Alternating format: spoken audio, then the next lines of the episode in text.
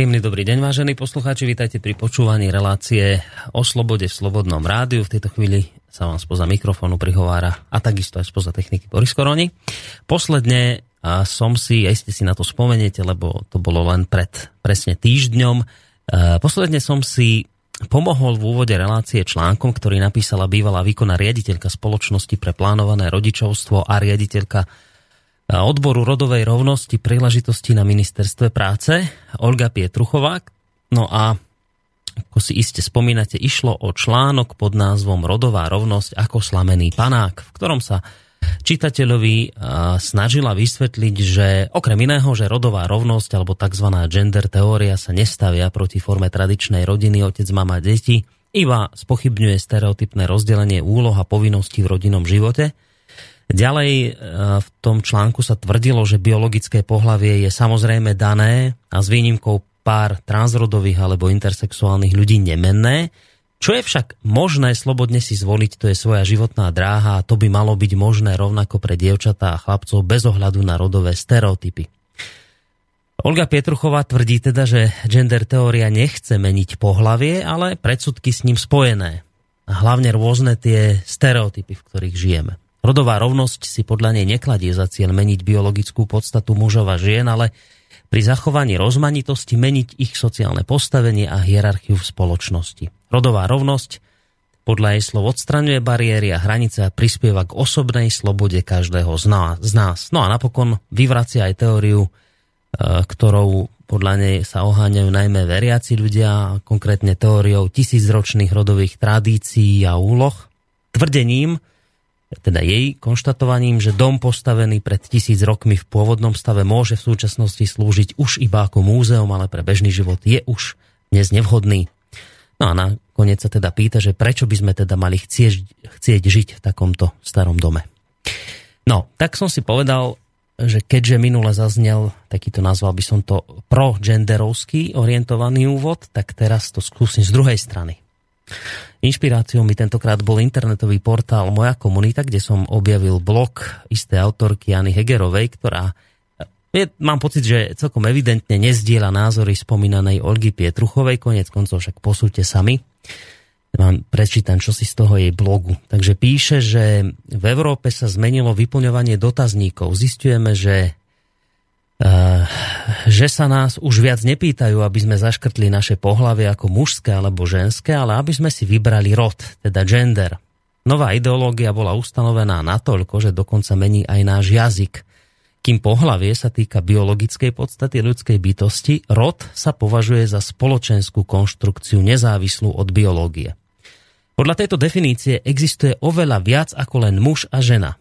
Táto radikálna koncepcia sa zmocnila rôznych oblastí verejného života bez toho, aby to žiadala politická väčšina.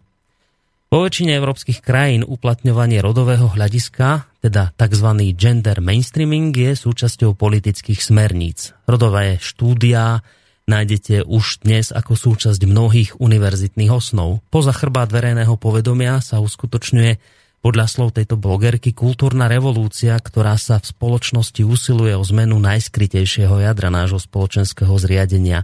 Ide najmä o rozplynutie identity muža a ženy krok za krokom, sexuálnych štandardov a spoločenských fóriem, založených na manželstve, rodine, materstve a ocovstve. Táto kultúrna revolúcia sa nazýva uplatňovanie rodového hľadiska. Donedávna bol rod gramatický výraz, ktorý opisoval rod slova ako mužský, ženský alebo neutrálny, teda stredný, zatiaľ čo pohlavie znamenalo mužskú alebo ženskú identitu, teda muža a ženu. Rodovou perspektívou je zrušiť túto identitu. Je to v sebe samotnom uzatvorený systém presvedčenia, ktorý prehlasuje, že rozlišovanie dvoch pohlaví je len konštrukcia spoločnosti. Biologické odlišnosti by nemali žiaden význam pre identitu ľudskej bytosti a jej, teda alebo jeho, sexuálnu orientáciu, takže spoločenské pohlavie by mohlo byť odlišné od biologického pohlavia. Možnosť voľby vlastného pohlavia a sexuálnej orientácie by patrila do sféry osobnej slobody každej ľudskej osoby.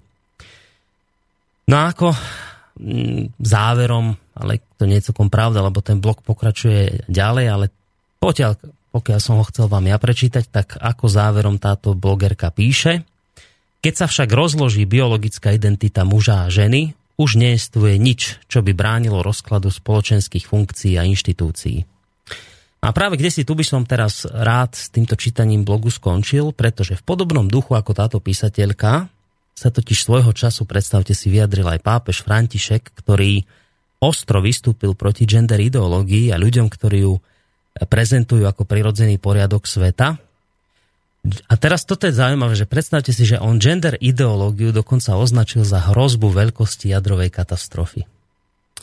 Ako doslova vyhlásil, ak dokážu jadrové zbranie v krátkom okamihu zničiť obrovské množstvo ľudí, škody rovnako veľkého rozsahu dokážu vytvoriť aj tieto manipulatívne ideológie, ktoré nerešpektujú poriadok v stvorení.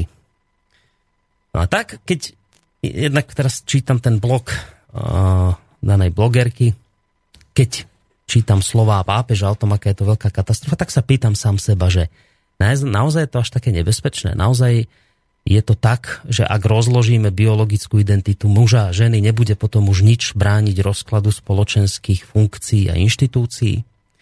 Skutočne sa tu bavíme o hrozbe porovnateľnej s jadrovou katastrofou.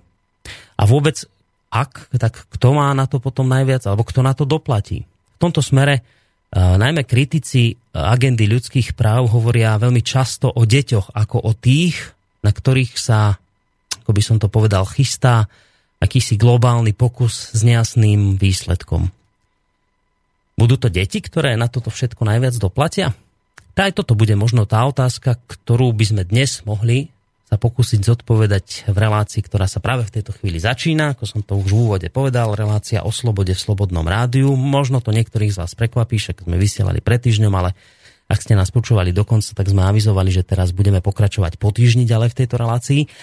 No a samozrejme s kým iným ako s pánom doktorom eh, Petrom Marmanom, vysokoškolským pedagogom a psychologom, ktorý zavítal opäť osobne sem nám do Bystrice do štúdia Rádia. Slobodný vysielač, vítajte. Dobrý deň vám tu vo štúdiu aj poslucháčom. Ale teraz nevieme pri čom. Pri mobiloch, pri počítačoch, a dokonca už aj pri zo záznamu. Takých, a aj zo záznamu, a dokonca už aj také internetové rádia malé, že máte, tak aj pri takýchto rádiách internetových. Tak. No a spolu s pánom Marmanom ešte raz samozrejme vám nerušené počúvanie praje Boris Koroni.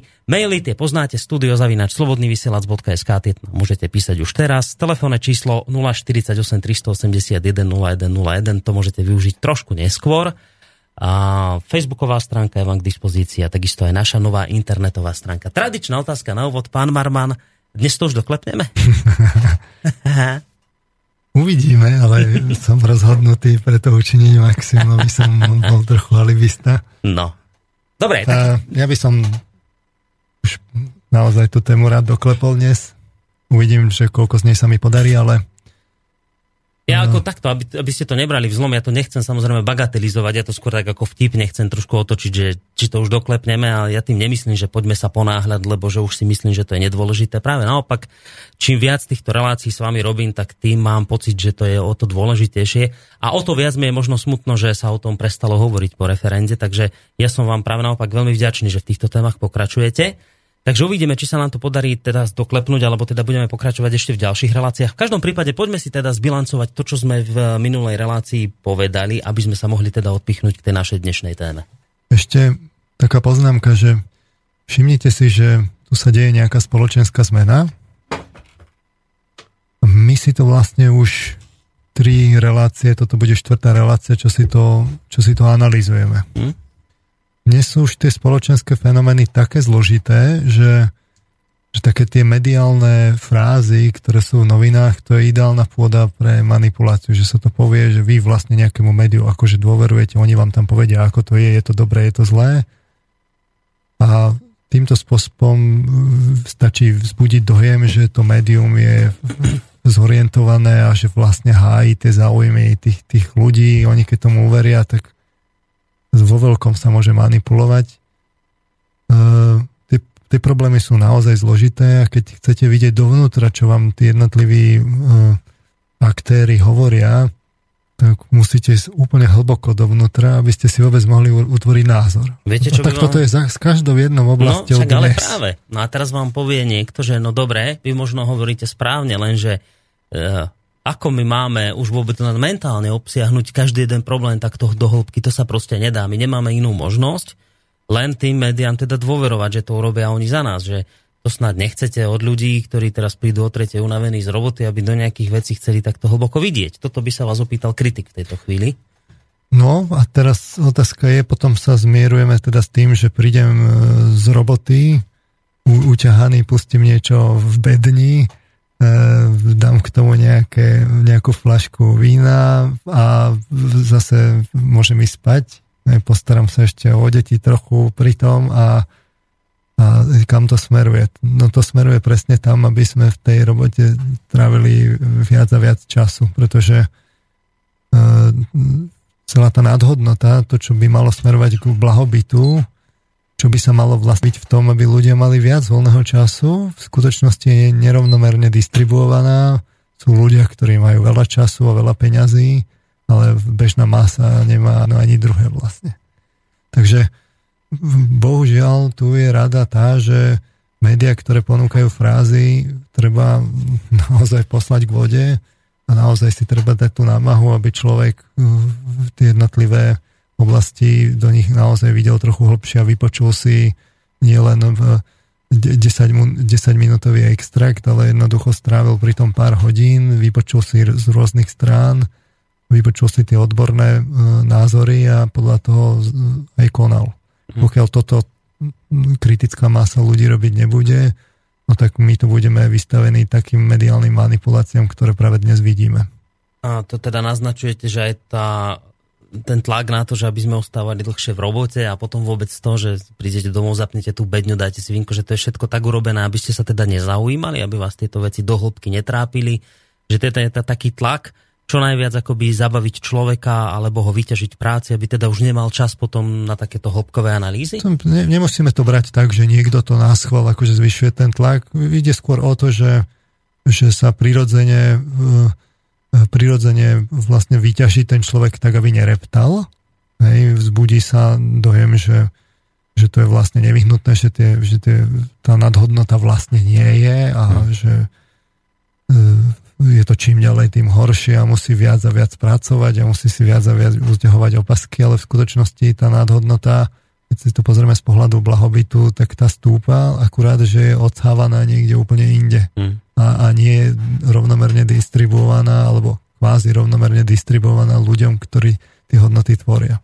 No, to sme už vlastne povedali kedysi asi pred dvoma či tromi reláciami, keď sme vôbec s týmto ad referendum seriálom začínali, že jednoducho je to zvláštne. Média prestali rozprávať a ľudia sa o to prestali zaujímať. Dokonca pre mňa zvláštne je aj to, a teraz ak im krivdím, tak nech mi odpustia, ale že ja napríklad nevidím ani výstupy Aliancie za rodinu, že by v tejto chvíli napríklad ešte o tejto téme hovorili nejak výrazne, že by sa s ňou snažili, aj keď po neúspešnom referende povedzme opätovne nejak zaujať spoločnosť alebo vôbec e, provokovať diskusiu na tieto témy.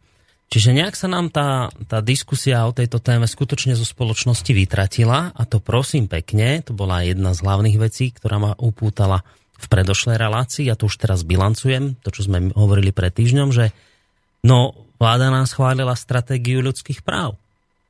A to je vec, ktorá, proti ktorej vždy ľudia vystupovali, hlavne teda Aliancia za rodinu a rôzne iné, či už občianske združenia alebo nejaké organizácie, ktoré mali problém nejaký s touto, s touto stratégiou. No a po referende neúspešnom sa to, pre, sa to schválilo a mnohí ľudia, keď sa ich spýtam, že či vôbec o tom vedia, tak ostanú zaskočení, aký som ostal zaskočený ja pred týždňom. Takže e, vláda nám už túto stratégiu schválila. To bola jedna z vecí, ktorou sme, mám pocit, začínali minulú reláciu, keď ste hovorili o tých cieľoch, ktoré práve táto stratégia obsahuje.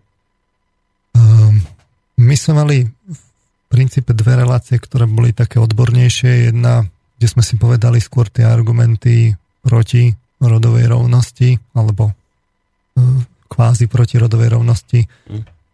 To bolo v predminulej relácii. V minulej relácii sme si hovorili skôr tie argumenty za tú rodovú rovnosť, čiže rozanalizovali sme si tie obidve strany. A vytvorili sme si vlastne predpolie preto, aby sme si teraz mohli to zrekapitulovať a povedať, že ako to vlastne je. Je teda rodová e, to hnutie pre rodovú rovnosť, je to ideológia, alebo to nie je ideológia. E, poškodzuje to tú spoločnosť, alebo to nepo, nepoškodzuje tú spoločnosť. Je to sociálny experiment z, nevratného charakteru, alebo, alebo nie. Tak na tieto otázky by som dnes rád odpovedal, pretože som si vytvoril tie argumenty na obidvoch stranách a teraz si ich môžeme dať pekne dohromady. Takže povedzme si najskôr tie, zrekapitulujeme si najskôr tie argumenty, že prečo ženy sú diskriminované a treba s tým niečo robiť Ukazuje to teda, hm, povedzme, jazyková analýza, že tie ženy sa stiažujú, e, kde všade oni majú e, vlastne ťažšiu pozíciu než muži. E, vidno to v jazyku, napríklad tiež, že označenia sú v mužskom rode. Čo sa týka tej diskriminácie, tam by som ešte podotkol, že s obľubou, tu si treba dať pozor, že s obľubou sa hovoria tie argumenty, že prečo to majú ženy ťažšie ale už sa nehovoria tie argumenty, že kde to majú zase ťažšie pre zmenu muži. Že ja neviem, muž, muži e, sú veľmi znevýhodnení pri, pri rozvodoch. Mm-hmm. A, a, a, alebo, také deťoch, úsmevné, tomu, hej, alebo také úsmevné veci, že muži dostávajú skrátka vyššie pokuty e, pri dopravných priestupkoch a tak podobne. E, to len vždy pri tých analýzach, že si treba dať pozor, aby vám nehovorila len tá jedna strana. E, ďalej sú tu tie tie argumenty, že no ale že žena má byť vlastne slabá a, a nevyrovnaná, takže že to, je, že to je vlastne nie je akoby ten, taká tá, taký ten stav toho vyrovnaného človeka, že už tu to vidno mhm. vlastne tú, tú, tú nerovnováhu. Že sa aj tými stereotypmi toto vtlka do hlavy, aby bola hej, jemná. Hej, hej. Z vývinovej psychológie sa ukazuje teda, že aké sú naozaj tie uh, vlastne rodové schémy alebo stereotypy, ako, ako vplývajú už, už od maličkého mala e, na deti, že rodičia aj učiteľia majú jednoducho iné očakávania, keď majú iné očakávania, ten vývin prechádza iným, iným, inou trajektóriou. E, hovorili sme si teda o tej celoštátnej stratégii rodovej rovnosti v Slovenskej republike na roky 2014-2019, čiže e, to je niečo, čo sa nás bude týkať v najbližšom období. Tam sú rekapitulované práve tie spoločenské, ekonomické a politické dôvody, že ženy zarábajú menej, že sú segregované v, men- v horších pozíciách spoločnosti a tak ďalej. No a sú aj argumenty z medzikultúrnej psychológie, že, že ako tá, tá kultúra môže naozaj významne meniť tie, tie roly uh, uh, mužov a žien. Mm-hmm. Aj keď vlastne tu tiež si treba dať pozor aj pri tých aj pri tej, tej celoštátnej stratégii k tomu sa ešte dostanem, že tam treba, to tiež nie je také jednoduché povedať, že ženy zarábajú menej alebo že majú horšie pozície, lebo tam sa treba pozrieť hlbšie dovnútra. Tak aj v tej medzikultúrnej sa tiež treba pozrieť, že v akých kultúrach nám to teda hovoria, že kde sa to dalo, lebo e, osobľubou sa ukážu také kultúry, ktoré, ktoré nepovažujeme z, ne, z pohľadu dnešných meritok za rozvinuté civilizácie všetky tie roz, rozvinuté civilizácie vlastne majú práve také tie tradičné uh, rodové stereotypy. Mm. Uh, čiže dalo by sa o tom diskutovať, ale sú tu nejaké argumenty. V každom prípade uh, ženy boli diskriminované, to nemusíme diskutovať jednoducho, keď napríklad nemohli voliť, tak o tom sa nebudeme diskutovať.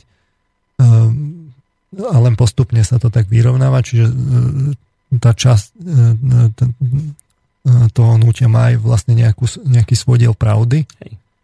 Ktoré, kde treba povedať tam kde, tam, kde je to pravdivé, že áno, túto, túto je to opodstatnené, treba s tým niečo robiť. Aj pokiaľ ide o násilie na ženách, to sa tiež veľmi ťažko vykoreňuje z nejakých tradícií, ktorých tu žili aj naši predkovia.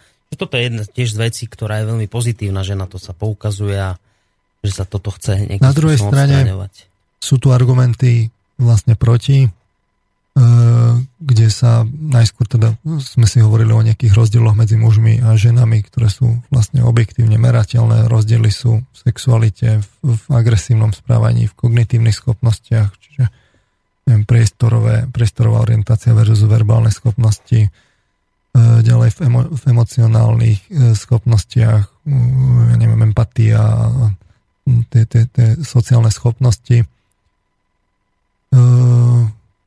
experimenty s novorodencami nám ukazujú, že sú tu teda rozdiely e, výrazné hneď od narodenia už pri, pri jednodňových deťoch, novorodeniatách, čiže dĺžke pohľadu, na čo sa pozerajú, že dievčata na tvár, chlapci dlhšie na mechanický predmet. Zdá sa, že to súvisí s testosterónom. Čím viac testosterónu, tým pomalší vývoj reči u malých detí, tým menej očného kontaktu do jedného až dvoch rokov a teda menej sociálnych schopností. Toto u chlapcov. No a vlastne ten testosterón ukazuje, že, že, že naozaj je tam objektívny rozdiel. Taký jednoduchý sedliacký rozum hovorí, že predstavme si, že by sme plošne všetkým ako pichali testosterón, že či by to teda nemalo nejaký kultúrny dopad.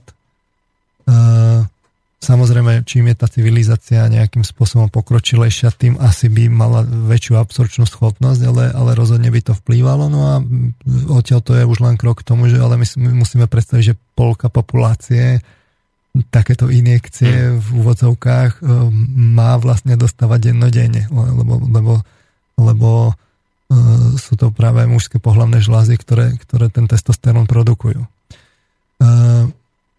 E, Hovorili sme si, že ako to človeka zmení, keď, keď, keď ten testosterón nemá, alebo vlastne nefungujú tie, tie pohľavné žlázy, alebo naopak ho dostane, alebo pri zmenách pohľavia a tak ďalej. E, hovorili sme si, že je to teda evolučné hľadisko, že e, dieťa je jednoducho biologicky závislé zo začiatku po narodení na, práve na matke, lebo je to matka, ktorá ho e, odrodí, je to matka, ktorá ho potom kojí, čiže tá biologická závislosť je tu objektívne daná a e, je vysoko pravdepodobné, že tá príroda vyvinula a má mechanizmus, ktorým to, tej, ktorým to tej matke uľahčuje mm. a aj tomu dieťaťu, že to mám vlastne očakávať od tej matky, že tu, že tu vytvorí vzájomný mechanizmus. Áno, vy ste to vtedy nazvali takým prekalibrovaním obidvoch, že sa tak nakalibrujú vzájomne na seba. Že, hej, to, hej, že to funguje je, iba... Je niečo vrodené, napríklad pri sacom reflexe, ale, ale zároveň sa niečo e,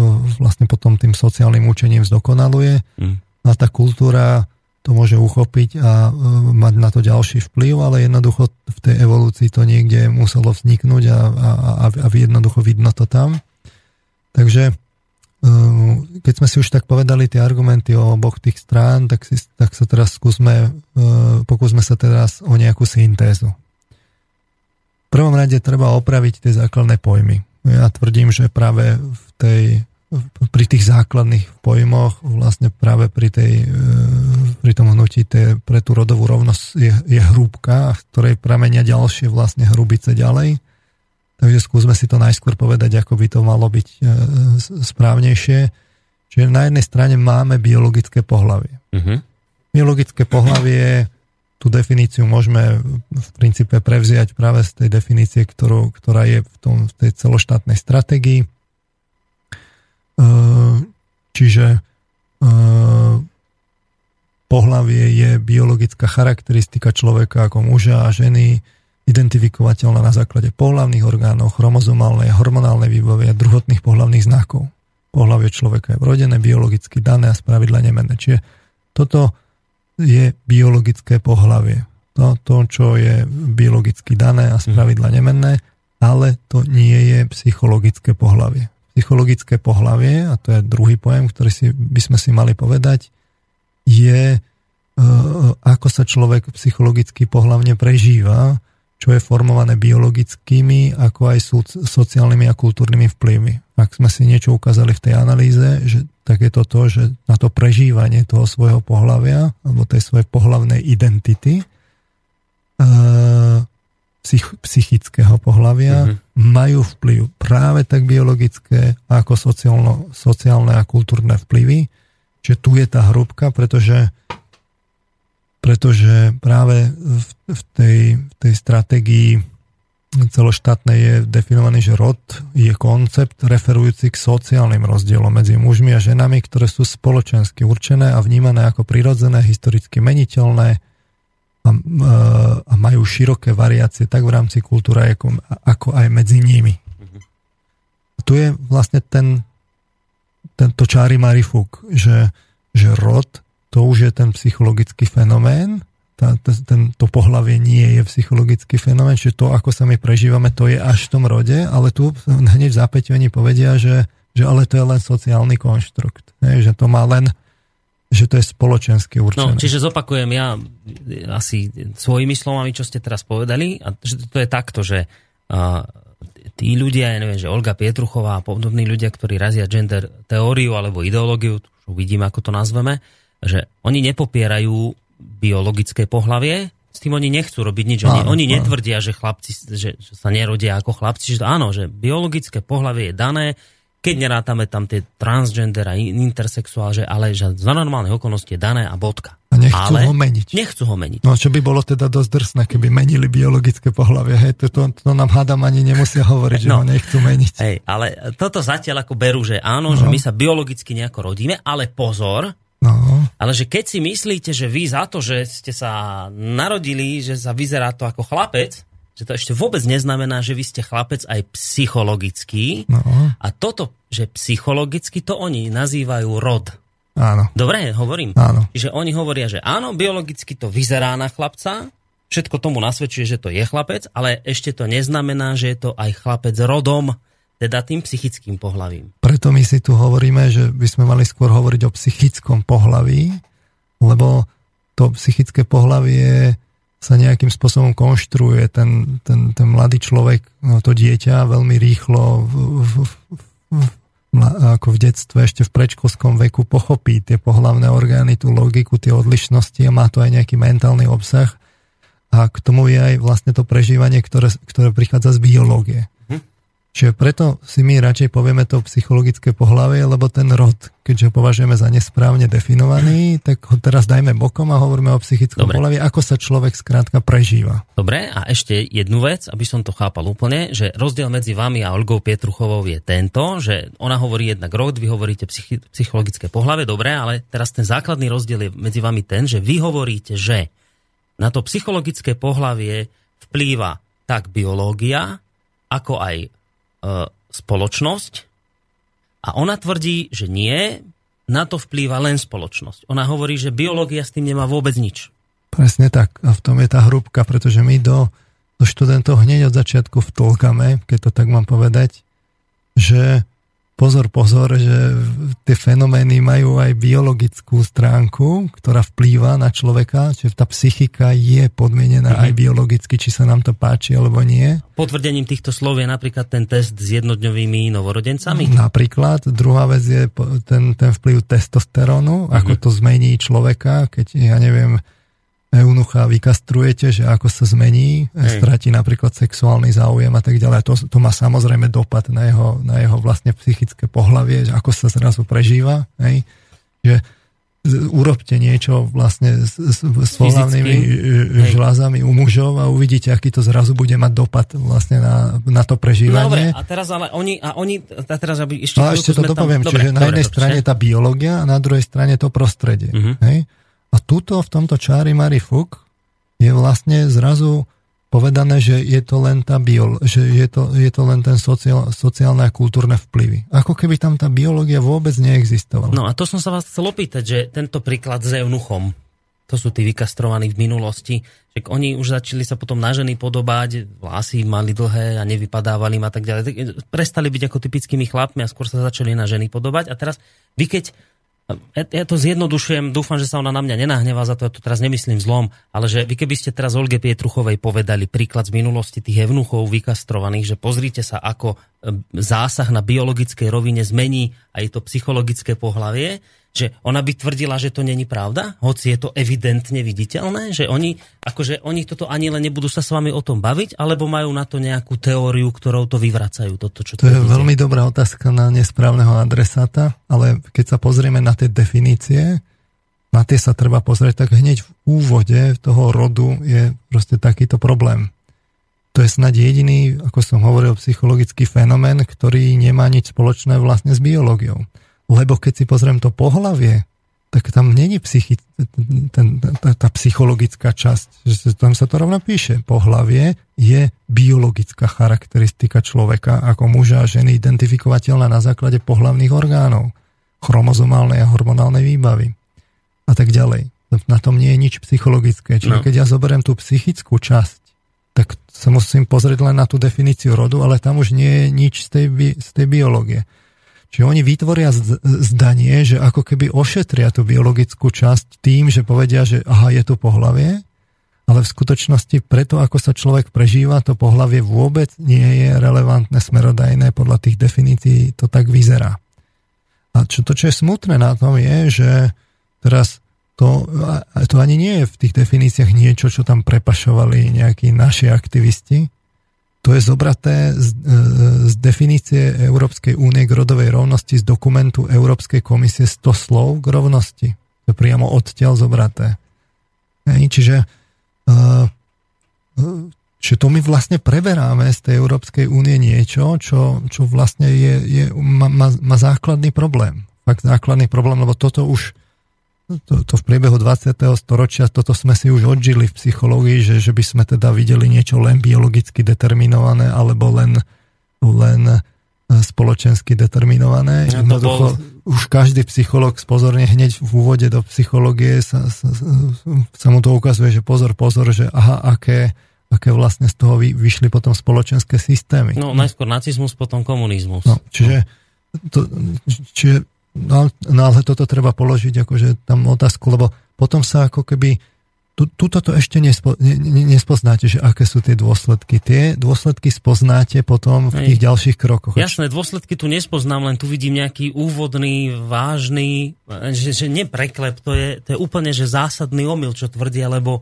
lebo to je, že ja som laik, ale to je úplná sprostosť tvrdiť, že keď chlapa vykastrujete, tak to si vôbec nič, absolútne sa s ním nič nestane, lebo že jeho psychické pohlavie s tým vôbec nič nebude mať. No, no samozrejme, že bude mať, to je evidentné. To je, to je skrátka evidentne viditeľná vec. História vám to potvrdí na niekoľkých úrovniach.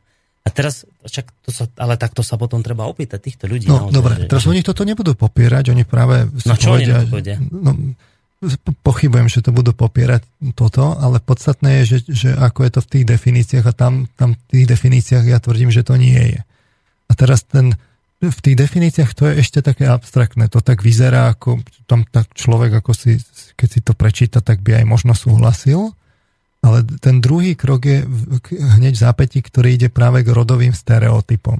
Ale ja k rodovým schémam, my by sme si to mali vlastne povedať, že rodové schémy, keď si zoberiem, ja neviem, definíciu o ktorého som spomínal minule ako tú prehľadovú učebnicu, tak je to súbor názorov a predstav o ženách a mužoch, ktoré ovplyvňujú spôsob, akým vnímame samých seba a iných. Čiže tieto učebnice skôr používajú terminus technicus rodová schéma tom materiáli je použitý rodový stereotyp, ktorý už má jemne, jemne takú negatívnu uh, konotáciu. Mm. A, a ďalej je to umocnené, že sú to zjednodušené predsudky hej, o danostiach, neschopnostiach a úlohách mužov a žien, objavujúce sa v každom v každodennom živote. Čiže už ako keby v tých definíciách vás navádzajú, že, že to sú rodové stereotypy, to je vlastne niečo zlé a to sú vlastne predsudky. Mm-hmm. A a, a tam sa potom ďalej píše pri tých rodových stereotypoch, že za negatívne rodové stereotypy sa považujú tie, ktoré udržiavajú jedno pohlavie z pravidla ženy v podriadenej pozície voči druhému pohľaviu a bránia plnému osobnostnému rozvoju žien a mužov. Ak sa v texte hovorí o eliminácii rodových stereotypov, myslia sa tým negatívne rodové stereotypy. Lenže keď sa pozriete, že, že kde všade sa tie, tie, tie rodové stereotypy tie negatívne chcú vymazať, no tak to sme si hovorili, že je to v jazyku, ja neviem, e, e, budeme hovoriť deťom v treťom rode e, rodovo neutrálne, aby vlastne nebolo jasné, či sú chlapci alebo dievčatá. Zmeníme rozprávky, lebo tam muži vyhrávajú, takže sa musia zmeniť. Čiže v rodine musia byť otcovia vtiahnutí do do, proste do starostlivosti o rodinu a naopak matky vyberieme, aby mohli vlastne robiť aj kariéru. V náboženstve budeme diskutovať o tom, či, či Boh je muž a kňazi, kňazi prečo by mali byť len muži a, a svete knihy sú vlastne o mužoch, tak to treba vlastne zmeniť a tam, sú, tam, tam je sexizmus. Náboženské knihy sú plné sexizmu umení, tie romantické, to je len benevolentný, tam ten, tie, v tom náboženstve to je vlastne de facto násilnický v tom, v tom umení to je, to je benevolentný, čiže my skrátka akože potom tie rodové stereotypy nájdeme úplne všade mm-hmm. vlastne celú spoločnosť my zmeníme, čiže to, že vy vlastne chcete zmeniť postavenie v spoločnosti, vo verejnom živote, aj v súkromnom, vo všetkých tých oblastiach pracovných, aj v zamestnaniach, v moci, mzde, delbe práce v rodine, to, to znamená, že vy chcete vlastne zmeniť úplne všetko. No, keď už hovoríte o tých zmenách, mne ešte, ešte jedna taká vec chodí po rozume, že my sme sa vždy učili na školách, ešte sa to stále učí, že rod mužský, rod ženský a teraz sa podľa toho skloňujú podstatné mená. A teraz aj toto asi bude musieť zaniknúť, ale mňa hlavne teraz ale iné zaujíma, že, že prečo sa slovíčko rod uh, použilo na to psychické pohlavie? Prečo sa, to, prečo sa, to, prečo sa, tomu na, sa, sa to nazvalo rod? Prečo sa to volá rod? Viete, že, hej, že, hej. že však rod je niečo iné, nie? Že rod je mužský, ženský. My sme podľa rodu skloňovali. A teraz prečo, prečo to, podľa čoho sme skloňovali, že prečo, ja sa to ani neviem opýtať, lebo zase mi to celé je také, viete, že prečo sa to dalo na psychologické pohlavie rod? Uh, nechcem, nechcem špekulovať s tou, s tou definíciou, prišiel Lany ešte v 70 rokoch, potom sa to toto zobrali a vlastne začali práve raziť tento nový pojem. Pričom vlastne psychické pohlavie alebo psychická tá, tá, tá sexuálna identita by bolo veľa prirodzenejší dojem, teda ako pojem. Mám taký pocit, že e, by že vlastne chceli úplne niečo nové a, a, a tam vlastne vznikla, tomu dali úplne novú definíciu, tam to potom ako keby toľko nevadí, lebo keď by ste zobrali niečo, niečo živé tak, a to predefinovali, tak už je to vidno. No ale dôležité je, že, že v, tom, v, v tom rode tam sa to ešte nespozná, ale už v tých rodových stereotypoch, keď zistíte, že čo sa chce meniť, tak vy zistíte, že sa chce meniť úplne všetko, celá tá spoločnosť sa chce prekopať. Mm. A, a že, že, že to sú ako len frázy, že, že, že nie uh, uh, že to má byť len rovnocennosť a nie rovnakosť, lebo v skutočnosti to práve, že smeruje k rovnakosti a nie k rovnocennosti. Lebo fakt, keď si pozriete, že kde všade a tie opatrenia kam smerujú, tak je to naozaj prekopanie úplne, úplne, všade. Všet, úplne, úplne všade. No ale budeme my, teraz neviem, že ak sa spýtam blbosť, tak to proste prehliadnite, ale že by, my budeme môcť vôbec po slovensky hovoriť, čak naša slovenčina sa riadi gramaticky podľa nejakých rodov, my sa rozprávame o mužskom rode, skloňujeme v ženskom rode, však to sa, to sa zruší toto? To nebude? To bude veľmi zaujímavé. To bude veľmi zaujímavé. Uh, angličtina v tomto smere to má jednoduchšie, aj keď aj tam je, sú zámená, hej. ale u nás to bude veľmi zaujímavé, že jazyk je živá vec a samozrejme, že sa nedá prekopať skrz na skrz hneď, ale tie, tie tlaky už tu jednoducho sú.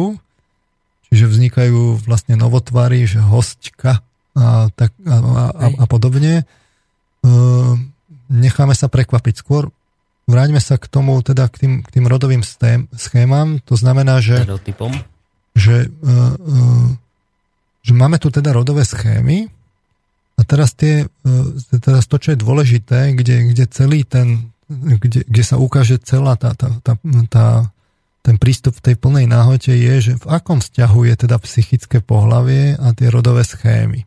Uh-huh. Lebo uh, nie je to náhodou tak, že tie rodové schémy vznikli aj pod vplyvom biologických rozdielov v pohľaviach. Hej, v tých, tých, tých, tých, práve tá, z tej, že z tej biológie, že, že, že vlastne to prerazilo, ako keby do, preráža to do tej psychiky uh-huh.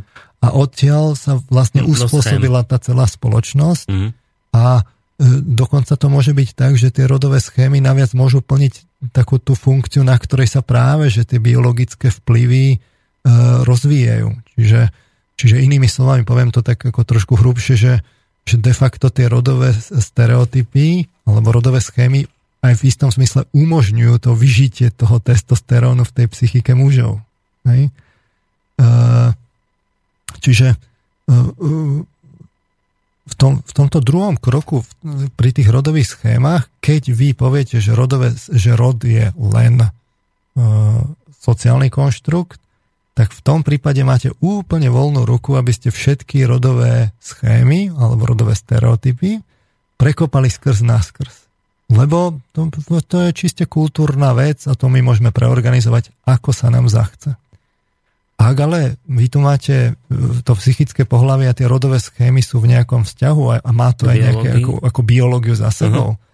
No tak potom nemôžete len tak začať prekopávať hocičo. Môžete hovoriť tak na najvyš o nejakej kultivácii rodových schém, ale nemôžete hovoriť, že to skrz naskrz vlastne zmeníte len tak. A toto je tá podstata, Rozumiem. Toto je tá podstata problému, že, uh-huh. že v tej syntéze sa ukazuje, že, že je tu teda nejaký biologický základ toho psychického pohľavia, ktorý je dotváraný kultúrne. Teraz ani, jedno, ani jedna z tých strán nie je všemocná. Rozhodne nie je pravda, že len jeden vplyv hrá úlohu a ten druhý nie. Práve, že ideálne je, keď je to v harmonickom súlade, že, že, tie, že tie rodové stereotypy sú tak, aby, aby aj tie biologické vplyvy boli s nimi v harmonickom súlade a zároveň ano. to bolo nejako kultivovanie. To už ideme do tej spoločenskej. Kultivovanie ano. vlastne Roviny. harmonizované. Hej? Čiže uh-huh a teraz, teraz si všimnite, že aha, ako je to konzistentné, že dievčatka sa pozerajú dlhšie na tváre. Majú viac očného kontaktu, viac sociálnych schopností, ale to sú práve tie schopnosti, ktoré potrebujú pre výchovu detí. Chlapci práve naopak preferujú tie technické veci, e, ktoré sú vlastne potrebné práve pre zabezpečenie civilizácie, sú agresívnejší, lebo testosterón, ale môžu teda aj lepšie chrániť, ale i zabezpečiť vlastne tú, e, tú, tú svoju rodinu. Hej? E, ale je to práve kultúra, ktorá určí, či sa tu budeme strieľať hej, a, a vraždiť, kde pri, pri, pri ktorom ten testosterón vlastne bude, bude mať úplne akože voľný, mhm. voľný priemet, alebo budeme budovať techniku a vlastne sa, sa to kult, kult, kultivovanie skultivuje tak, že, že tí chlapci sa posunú do, t- do tých oblastí, aby to nevytváralo ten civilizačný problém. Hej, že je tam nejaká sila, ktorú vy môžete buď skultivovať a využiť pozitívnym smerom, alebo môžete akoby no. negatívne využiť. A Hej. keď my teda to, to, to psychické pohlavie rešpektujeme, že je podmienené aj biologicky, tak potom musíme povedať, že tie, že tie, že tie práve rodové schémy sú tu na to, aby vlastne aj umožnili vlastne e, vyžitie tých, tých biologických vplyvoch, ale na nejakej miere akože kultivovanosti civilizačnej. Čiže znamená to v princípe, že chlapci sa nemajú starať a muži sa nemajú starať o rodinu?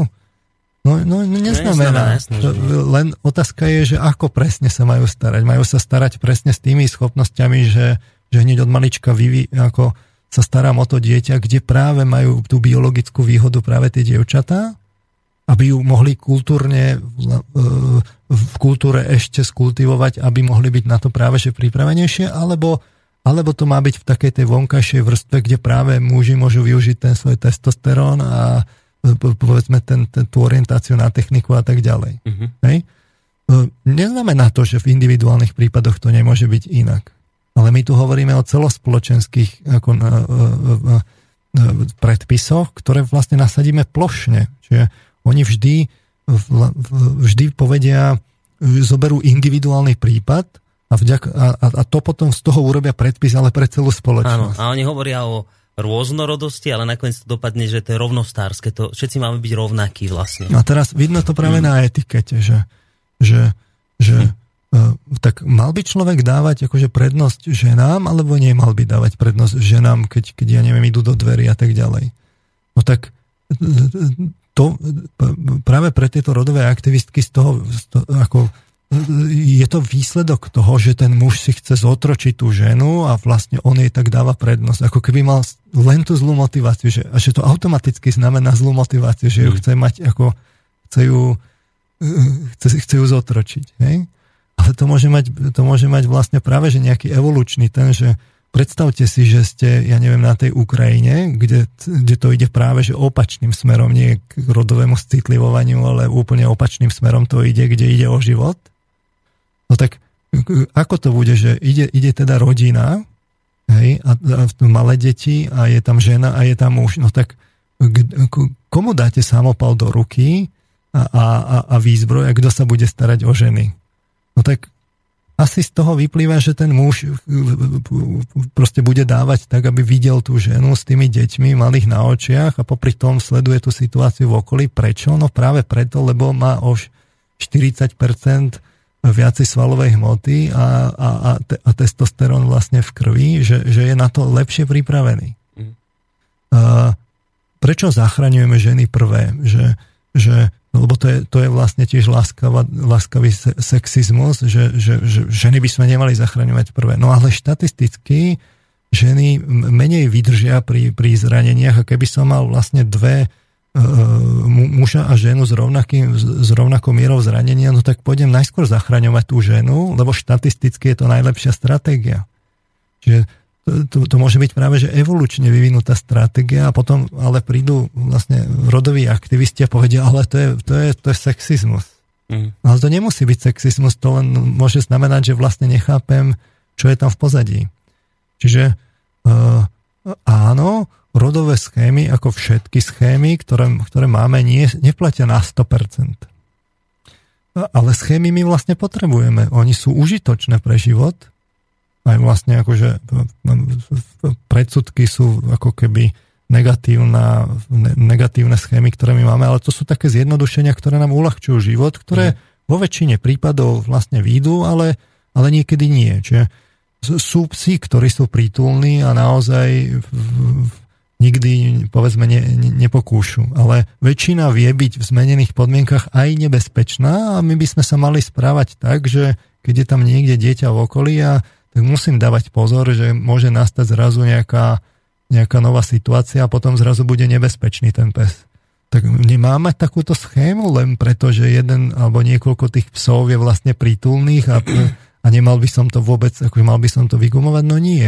Tento schéma je, tá schéma je, má, má svoju platnosť mm-hmm a to, že v niektorých prípadoch nepadie, neplatí, no tak to, to by som mal ako potom vyhodnocovať, ale vo všeobecnosti mi práve, že schéma uľahčuje život. Treba s ňou skrátka rátať. Čiže e, nie z individuálnych výnimek rovno povedať, že sú zlé a dokonca to vlastne potom ešte legislatívne postihovať. E, lebo to sa práve deje v tej rodovej ideológii a môžeme to tak plným právom nazvať, že to je ideológia. Prečo? No lebo lebo tam je tá základná chyba v tej, v tej, priamo v tých definíciách, ktoré sa potom odvíjajú v aplikácii smerom do praxe. Hej, čiže e, keď, keď naozaj nevidíte ten vplyv toho pohľavia, nedáte to do tej definície rodu, potom aj ten, ten, ten vzťah k tým, k tým rodovým schémam, e, to už sú pre vás len predsudky, ktoré treba vymýtiť. Mm toto dáte, dáte, dáte do praxe, preorganizujete celú tú spoločnosť a vo výsledku vlastne je to ideológia. To je... Ja, ja viem, ale ja, ak vás počúvam, tak teraz ja sa ospravedlňujem všetkým gender ideológom, ale to je tak zvrátené, že má toto vôbec šancu na úspech? Viete, ne, nemá lebo, to šancu lebo, na úspech? Lebo ja len z toho, čo ste teraz povedali, že tak dobre, tak vychádza to takto, že ak by gender ideológovia zvíťazili, tak vo väčšej miere by chlapí ostávali doma na materské a muselo by sa nejakým spôsobom rešpektovať, že síce ženy majú, mať, majú tie deti kojiť, ale ženy budú teda s tým mliekom niekde v robote a chlap si bude zháňať umelé mlieko a bude dieťa krmiť. Ale potom podľa tejto stratégie musí potom platiť aj opačný smer, že teda my musíme ženy nahnať do hory, rúbať drevo. Ja stále tento príklad používam, že potom sa nedá vytrhnúť len jedna vec, že chlapov nahnať do rodiny a, a starajte sa o deti, ale potom musí fungovať aj spätný chod smerom k ženám, že potom ženy treba nahnať do chlapských robôt a ja potom napríklad môžem povedať, teraz sa cítim ako chlap urazený, tak potom chcem, aby som videl vo väčšej miere napríklad ženy pracovať v lese, rúbať drevo, a, a nosiť drevo, to, ktoré teraz robia chlapi, funguje. Rozumiete, čo sa tým pýtam? To je tak zvrátené, pán Marman, že to podľa mňa nemá šancu na úspech, lebo tak, je to zvrátené. Nie, treba si treba oddeliť, že čo je na tom dobré a čo je na tom chybné. Hmm. Hej?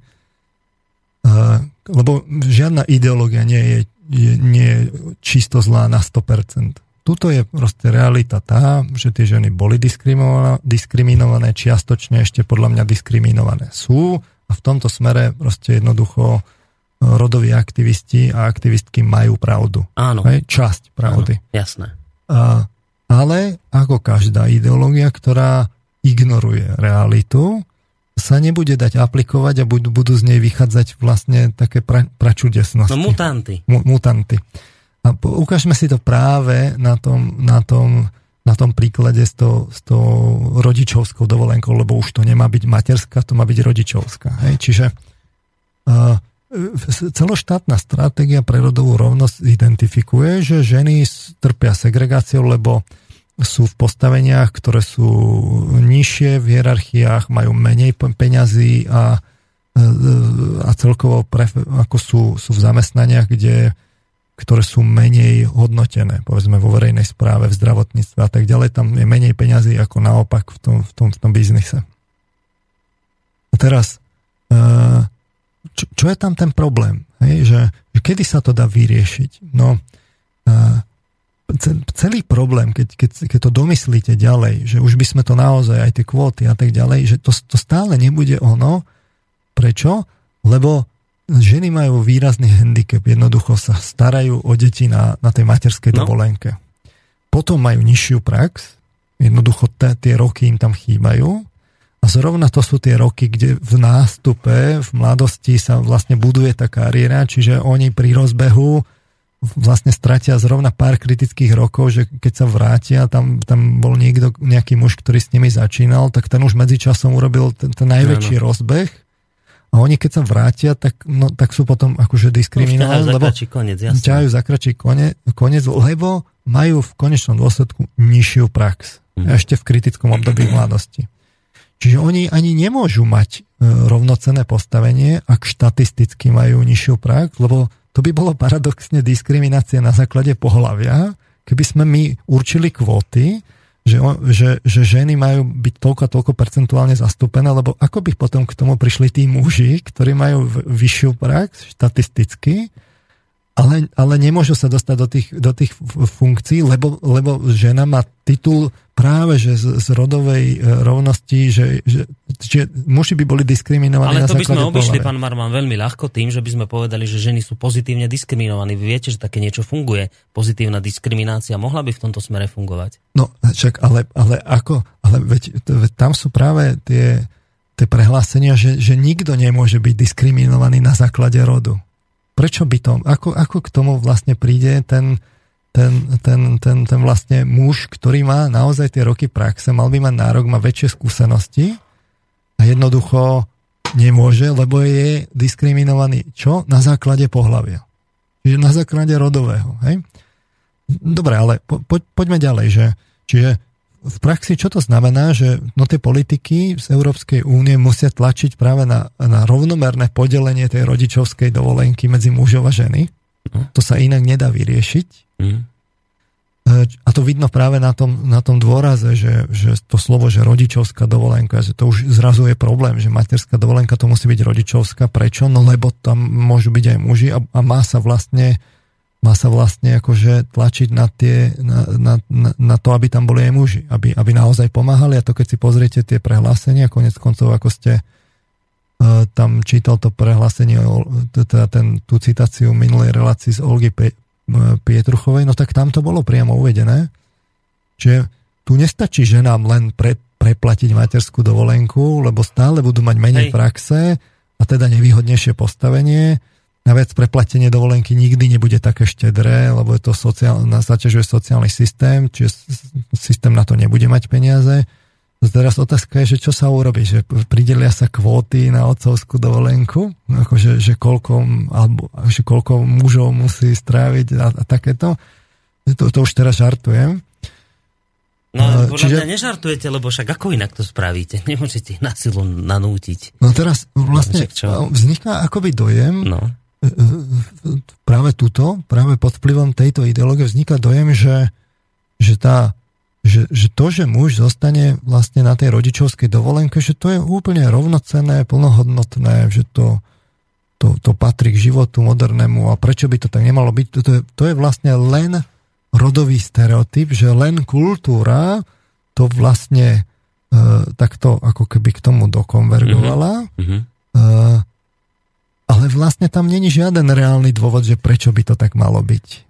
Ja, že a mlieko nie je reálny no, dôvod no, no, pre nich. No, teraz, tak, no, teraz, sa, to úplne teraz sa pozrime na tú, na tú ideu tej, tej nahraditeľnosti tej, tej, tej matky. No. Hej, že skúsme si to rozanalizovať opäť z pohľadu toho, toho odborného, lebo tým sa už dostávame vlastne k rodine. Otázka je, či si ne, no, nepustíme nejakú skladbu. Za chvíľku, keď toto dokončí. lebo to teraz už nechcem Bude to prerušiť. trošku dlhšie. Nevadí. Toho, toho, no lebo toto je teraz dôležité, čo idete povedať, že, že však, jak oni sa na to pozerajú, že so, kultúrny konštrukt, ako to môže byť kultúrny konštrukt, keď jedna, jednoducho žena je biologicky na to uspôsobená mať dieťa pre Boha živého. Tak to ma, to ma zaujíma. Či chcete si lomocou tú pesničku? Je toho tu viac, tak nerad no, by som to delil, tak dajme nejakú no, skladbu. Dobre, teda. Tak to predelíme. A, a prejdeme si to v zápätí. Dobre. Ako si sa mi to pomiešalo v hlave Zobudím sa a mám obe ruky ľavé Teraz neviem, že či je to dobrá správa že moja pravica už viac nie je pravá. Zapnem telku a v nej aktuálne správy. Odteraz vraj pre nás praví sú tí ľaví. Vidím davy ľudí, ako kričia slava. No a hlavné mesto je už Bratislava. Wap, pa, pa, pa, pa, pa, pa, pa, pa. Deň čo deň čím ďalej mám väčšie obavy, že sa mi pravica už viac neupraví. Stala sa obeťou boľavej popravy, životu s ľavicou vraj sa uľaví. Kráčam mestom, hádam sa to nejak spraví. Vo výkladoch na mňa striehnú samé zľavy, aj to banky, čo som kúpil niekde v zľave jedna ako druhá, obidve sú ľavé a zbytočné je o tom spievať ďalšiu slohu. Že na miesto pravej mám tiež ľavú nohu, teraz môžem kráčať smerom len doľava. Miesto hlavy už ma z toho bolí hlava. Lap, pa, pa, pa, para, pa, pa, pa, pa, pa. Deň čo deň čím ďalej mám väčšie obavy, že sa mi pravica už viac neupraví. Stala sa obeťou boľavej popravy, životu s ľavicou vraj sa uľaví. Posadím do auta obe deti ženu, Autá idú vľavo, ale na červenú. Pripojím sa k davu, to snáď zvládnem hravo. Všade značky zákaz odbočovať vpravo. A tak cez most centrum okolo kostola. Krúžime si mestom stále dookola. Každý usmieva sa a každého zdraví. Praví Slováci sú odnes len tí ľaví. Pa, pa, pa, pa, pa, pa, pa, pa. Deň čo deň čím ďalej mám väčšie obavy, že sa mi pravica už viac neupraví. Stala sa obeťou boľavej popravy. Tak príjemný dobrý deň, vážení poslucháči. Počúvate reláciu o slobode v Slobodnom rádiu. Dnes myslím, hádam už aj v štvrtej časti sa venujeme téme po referendovej časti, daj sme tomu také, taký názov, že ad referendum, tak opätovne dnes riešime túto tému. Samozrejme s pánom doktorom Petrom Marmanom, psychológom a e, vysokoškolským pedagógom. No, takže poďme, poďme si odpovedať na tú pre mňa a iste aj pre poslucháčov veľmi dôležitú otázku na teda tie argumenty gender ideológov, že keď zoberieme napríklad teraz tú rodičovskú dovolenku, že akým spôsobom oni sú schopní vysvetliť, že je normálne, keď bude vo väčšej miere zastúpený pri výchove dieťaťa tesne po narodení chlap, že tam nemusí byť žena, lebo že veď tá žena tam naozaj nemusí byť. A teraz ja by som sa ako lajk opýtal, no ako nemusí byť, keď ona jednoducho produkuje mlieko, preto dieťa mimoriadne dôležité, tak ako ma chcete presvedčiť, že to je úplne jedno, či bude pri ňom žena alebo chlap. Lebo no. o tomto sa teraz bavíme, nie? To je tá podstata. No tak ten, ten argument ich ma mimoriadne zaujíma. No, časť tých argumentov sme si povedali už minule, že e, ženy, že tá, tá, tá účasť toho muža v starostlivosti o domácnosť je vlastne prediktorom spokojnosti žien vo vzťahu. Že ženy sú vlastne spokojnejšie, keď, keď, keď sa muži vlastne starajú o domácnosť. Ale to sú také argumenty, ktoré, ktoré eh, vlastne smerujú k tomu, že či, že či sú tie ženy spokojné alebo nie. Hej. Eh, ja keď som hovoril teda v tých reláciách dvoch ešte pred, pred referendum, eh, tak som hovoril, že ono jedna vec je, že, že aké sú teda práva mužov a povinnosti a práva žien a povinnosti, ale tu, tu, tu, to, čo mňa zaujíma primárne, sú tie, tie, tie práva, aké má mať to dieťa. Lebo, lebo o to by sme sa mali zaujímať. Čiže uh, mňa z tohto pohľadu vlastne zaujíma až sekundárne, že či ženy a ako budú spokojné a kedy budú mm. spokojné. Mňa zaujíma, že, že aké, aké má to, to, to dieťa, ktoré sa narodí práva, že čo je z pohľadu jeho mm-hmm. vývinu to, to, to, to najlepšie. Uh, predpokladám, že tá, tá argumentácia o, tom, o tej účasti rodičov vlastne na tej rodičovskej dovolenke smeruje k tomu, že no tak uh, to obdobie, kedy matka kojí, tak môže, môže byť primárny opatrovateľ vlastne matka a potom sa jednoducho vymení a môže nastúpiť otec a zase matka robí kariéru a takýmto spôsobom sa to vyrovná. Hej, čiže také ako, že však vymeníme to, rozhodíme to rovnomerne, mm-hmm. nie je to až taký problém, nie? A teraz ale skúsme si to z pohľadu toho psychologického poznania trošku zanalizovať, lebo toto, toto je veľmi dôležitá otázka, lebo tu sa operuje s tým, ako keby to bolo ako keby to bolo vlastne len tak, že, že vymením, že či je to matka alebo otec a že kedy, že tak môžeme to vlastne si dať tak, aby to bolo rovnomerné. Mm-hmm. No tak sa skúsme na to pozrieť.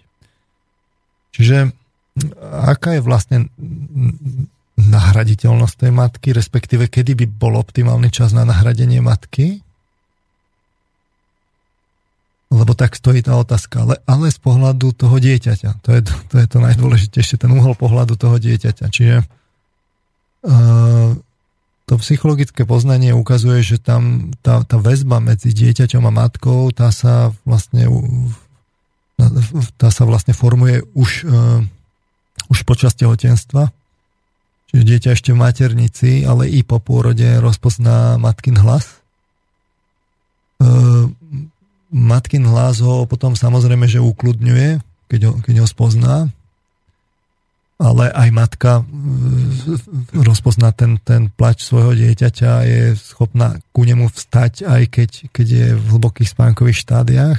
Mm-hmm už z tohto pohľadu napríklad tej starostlivosti matka má, má, má zmeny v hormonálnej sústave, čiže sa, sa, sú, sú tam také látky, ktoré práve tlmia to, tie hlboké spánkové štádia, ona nejde až tak, alebo tak často hlboko do, do, do hlbokých spánkových štády, čiže ona, ona sa ľahšie budí. No to, že to, tá to... príroda zariadí, uh-huh. že sa ľahšie budí. Čiže to už... môžem potvrdiť teraz ja, lebo ja sa práve nachádzam v takom stave, že máme 7-mesačné dieťa. A toto je presne pravda, že ja som to nikdy nerozumel, ako je možné, že sa zobudí, hoci ja som ani netušil, že, že plakalo dieťa. Čiže toto je... No, príroda to má zariadené, samozrejme, až na takejto úrovni.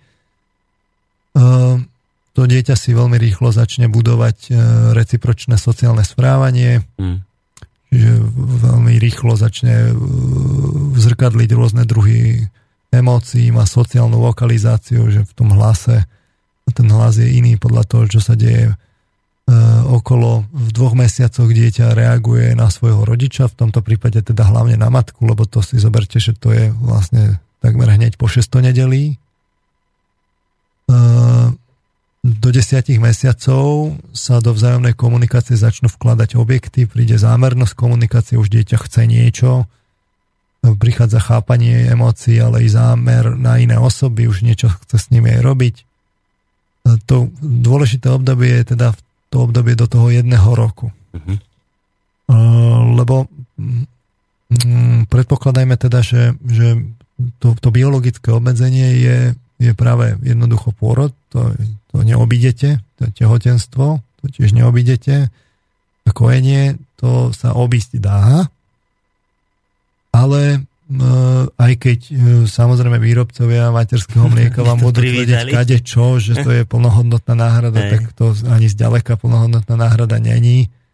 Nie je to jednoducho tá príroda to zariadiť ten, v tom materskom lieku sú, sú vlastne personalizované, keď to tak poviem, e, látky a, a protilátky napríklad pre imunitný systém priamo pre to dieťa. To dieťa je jednoducho už DNA kompatibilné s tou matkou a, a tá príroda aj v tomto smere ako sa o to, sa o to postarala, čiže to materské mlieko umelé E, rozhodne nie je plnohodnotná náhrada. Tie výskumy ukazujú, že to má dopad napríklad na imunitný systém.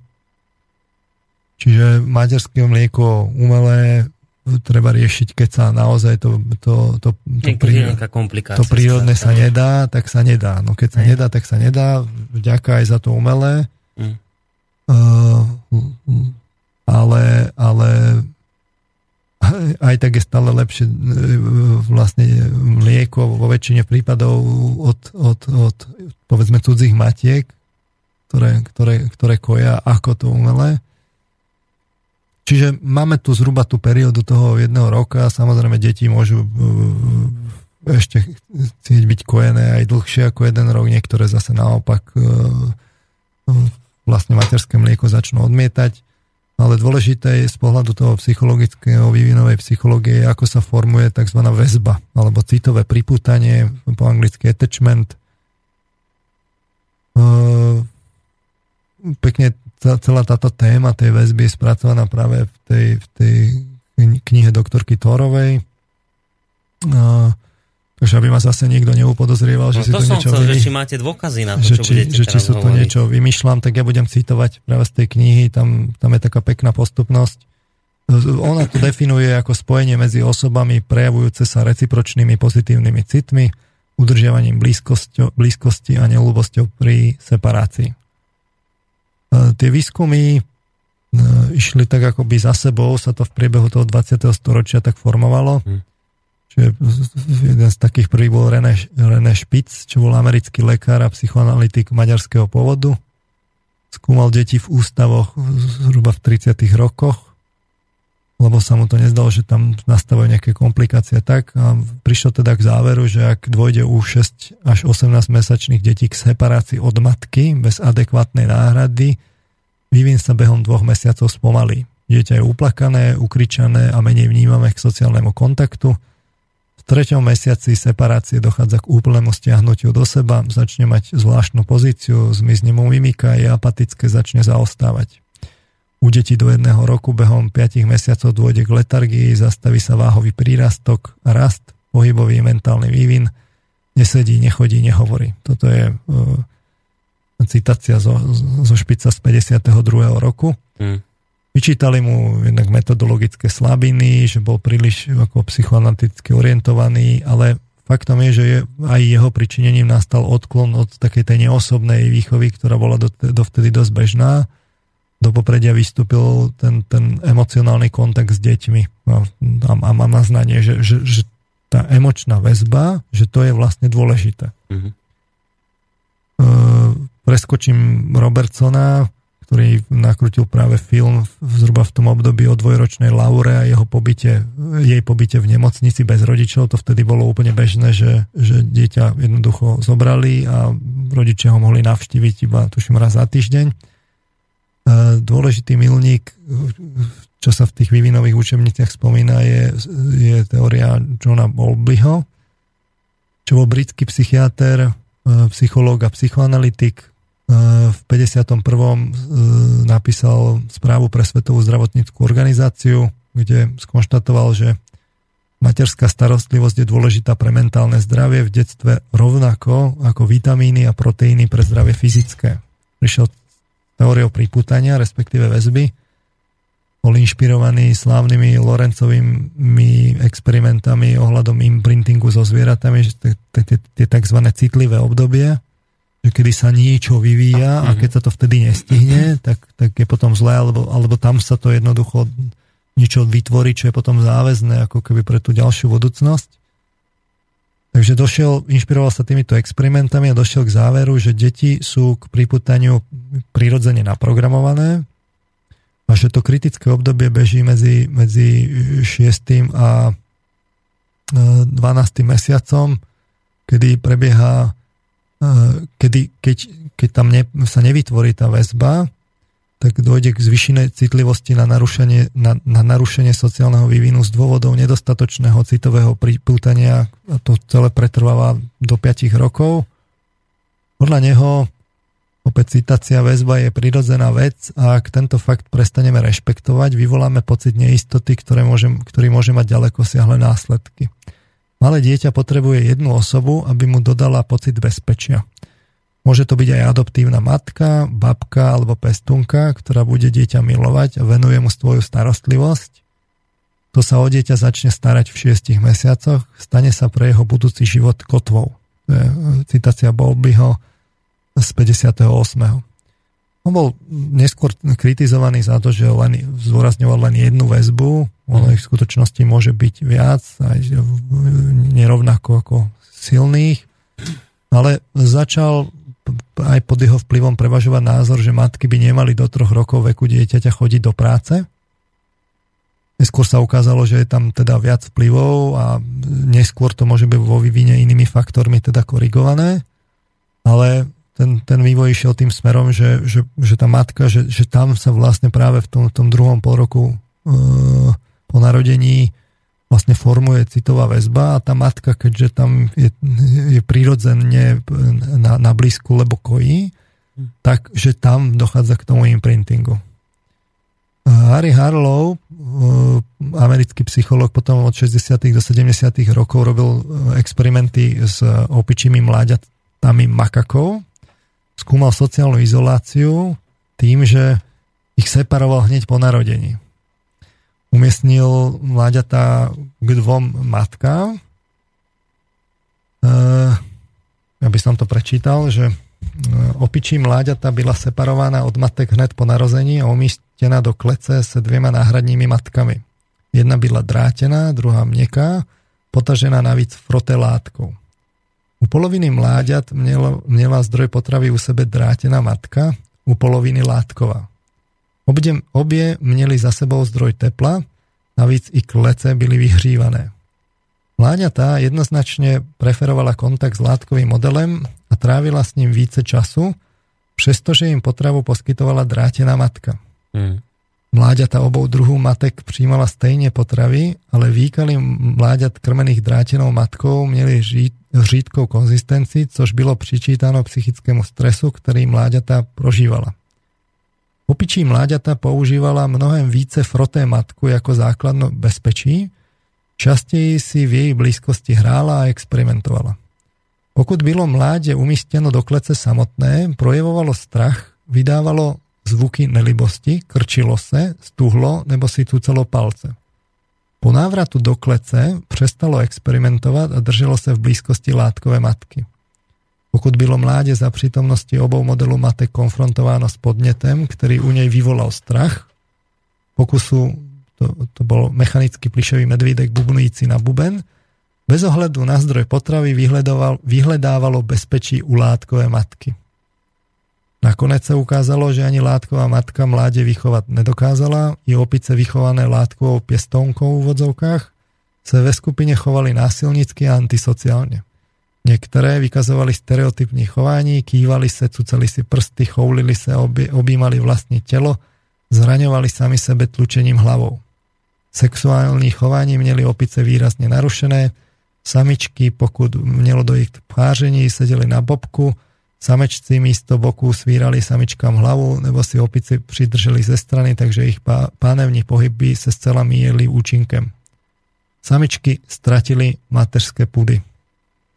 Na základe ďalších záverov a výskumu Harlovov tým definoval tri základné promienné lásky, lát, promienné lásky v úvodzovkách, dotek, pohyb a spoločenskou hru. Normálne prospívala pouze mláďata, ktorá měla k dispozícii látkovou matku, dotek, ktorá sa dokázala hýbať a mláde houpat, pohyb, Dobře se vyvíjející mláďata měla zároveň možnosť si hrát hodinu a pol denne s dalšími opicemi, spoločenská hra že on robil takéto experimenty, malo to potom, malo to potom vplyv na, na to, že ako e, sa začalo hľadiť na dotyky v nemocniciach, že teda sú dôležité, že to, to dieťa sa matke nezoberie, neodnesie preč, ale že, že tam vlastne naozaj musí byť dotyk, že, že po pôrode ho, ho dajú tej matke priamo na, na kožu a vlastne ten, ten ten dotyk koža na kožu je vlastne dôležitý. Uh, on potom aj uh, vlastne robil výskumy, že separoval tie, tie mláďatá z, z rovesnických skupín, že aký to malo vplyv. To, to tiež vlastne zraz ukázalo, že je veľmi dôležité. Čiže týmto spôsobom sa vyvíjalo, že aha, tu je vlastne dôležitý aj ten, ten že, že, že čo vlastne na tej matke je dôležité, že dôležité je aj vôbec sa dotýkať, nielen, mm. nielen, nielen to kojenie je dôležité, ale že tam sa vytvára veľmi úzká ako ďalej väzba, smerovalo to proste k, tomu, k tej väzbe. Čiže e, ďalej to potom išlo tým, že, že sa sledoval ten vývinový proces toho rozvoja emocionálneho spojenia, tzv. bonding, ktorý je vlastne dvoch druhov. Jeden je že novorodenecký bonding. Ak e, boli teda výskumy, že ak bezprostredne po pôrode následuje vlastne nejaký e, naozaj ten dotyk, že potom sa celkovo zlepší tá komunikácia e, dieťa-matka, mm-hmm. čo tiež vyvolalo tie zmeny v porodniciach, ale pokusy o, o nejakú replikáciu, sú, sú tam skrátka zmiešané výsledky. Torová zdôrazňuje, že, všeobe, že je všeobecný konsenzus, že vývin nie je podmienený nejakými čiastkovými udalosťami úplne v rannom detstve, čiže ono sa to dá vlastne ako uh, dobehnúť mm. alebo, alebo zreformovať ďalej. Uh, na druhej strane ale musíme naozaj do, zobrať do úvahy vlastne tie, tie biologické zistenia, že tam sú tie protilátky a tak ďalej. Čiže na, na tej biológii naozaj záleží aj tu nie je to jediný faktor a určujúci, kriticky určujúci, ktorý ide smerom ďalej, ale je to dôležité. Ďalšia, tá, tá teória väzby, potom e, to boli výskumy Márie Mary Ainsworthovej, e, ktorá prišla, e, to bola psychologička kanadského e, pôvodu, ona vlastne e, nadvezovala na tú, na tú prácu toho Bolbyho, hovorila, že sú teda mm, na základe nejakého dlhodobého opakovaného pozorovania od, od detí od 9 do, do, do 20 mesiacov definovala tri základné typy emo, emocionálneho pripútania, tzv. úzkostne vyhýbavý, ďalej bezpečne pripútaný a úzkostne vzdorujúci. Potom neskôr bol ešte pridaný dodatočne typ dezorganizovaný, ja by som prečítal len ten typ bezpečne priputaný, že ten sa v správaní dieťaťa prejavuje tak, že dieťa sa správa v matkinej prítomnosti zvedavo, nadvezuje kontakt s cudzími osobami, využíva matku ako bezpečnú základňu, ktorú potrebuje pre získanie pocity istoty, reaguje nespokojnosťou na matkin odchod a raduje sa, keď sa matka objaví. Keď matka odíde, prestane nadvezovať kontakt s cudzou osobou, správaní matky sa to prejavuje tak, že matka e, na dieťa e, emocionálne adekvátne reaguje a konzistentne uspokojuje jeho potreby. A nejaká prognoza do budúcna je potom, že to sa nesie ďalej v tom živote toho človeka, že on potom vyhľadáva intimitu a emocionálne blízke vzťahy e, do rovnováhy, ale kladie aj potrebu nezávislosti.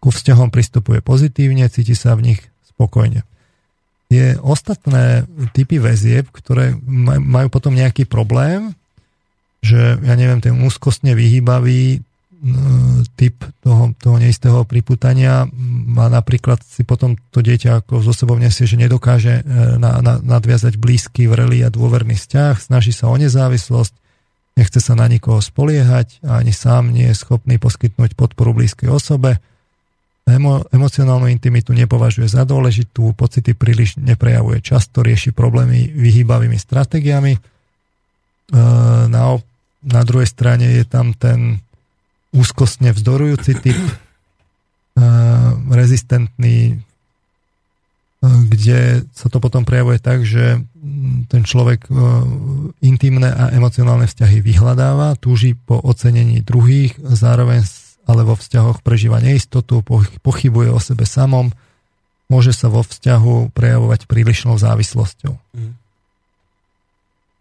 Toto nájdete, tie výskumy Ainsworthovej de facto v každej uh, uh, učebnici vývinovej psychológie.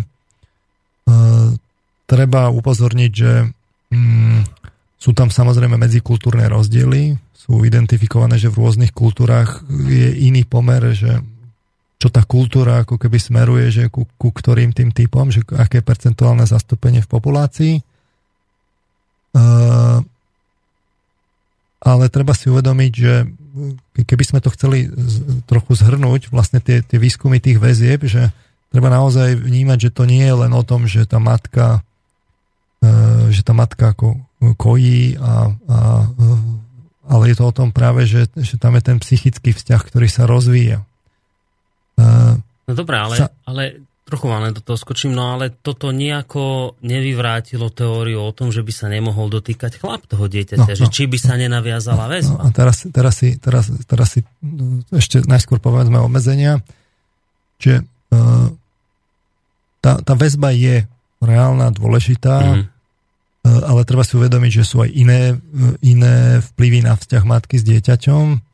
Napríklad dieťa má nejaký temperament, e, môže mať problémy s adaptáciou, schopnosťou zvládať stres, alebo už len môže mať stres po narodení kvôli tomu, že, že jednoducho sú problémy s tým, s tým prirodzeným materským liekom.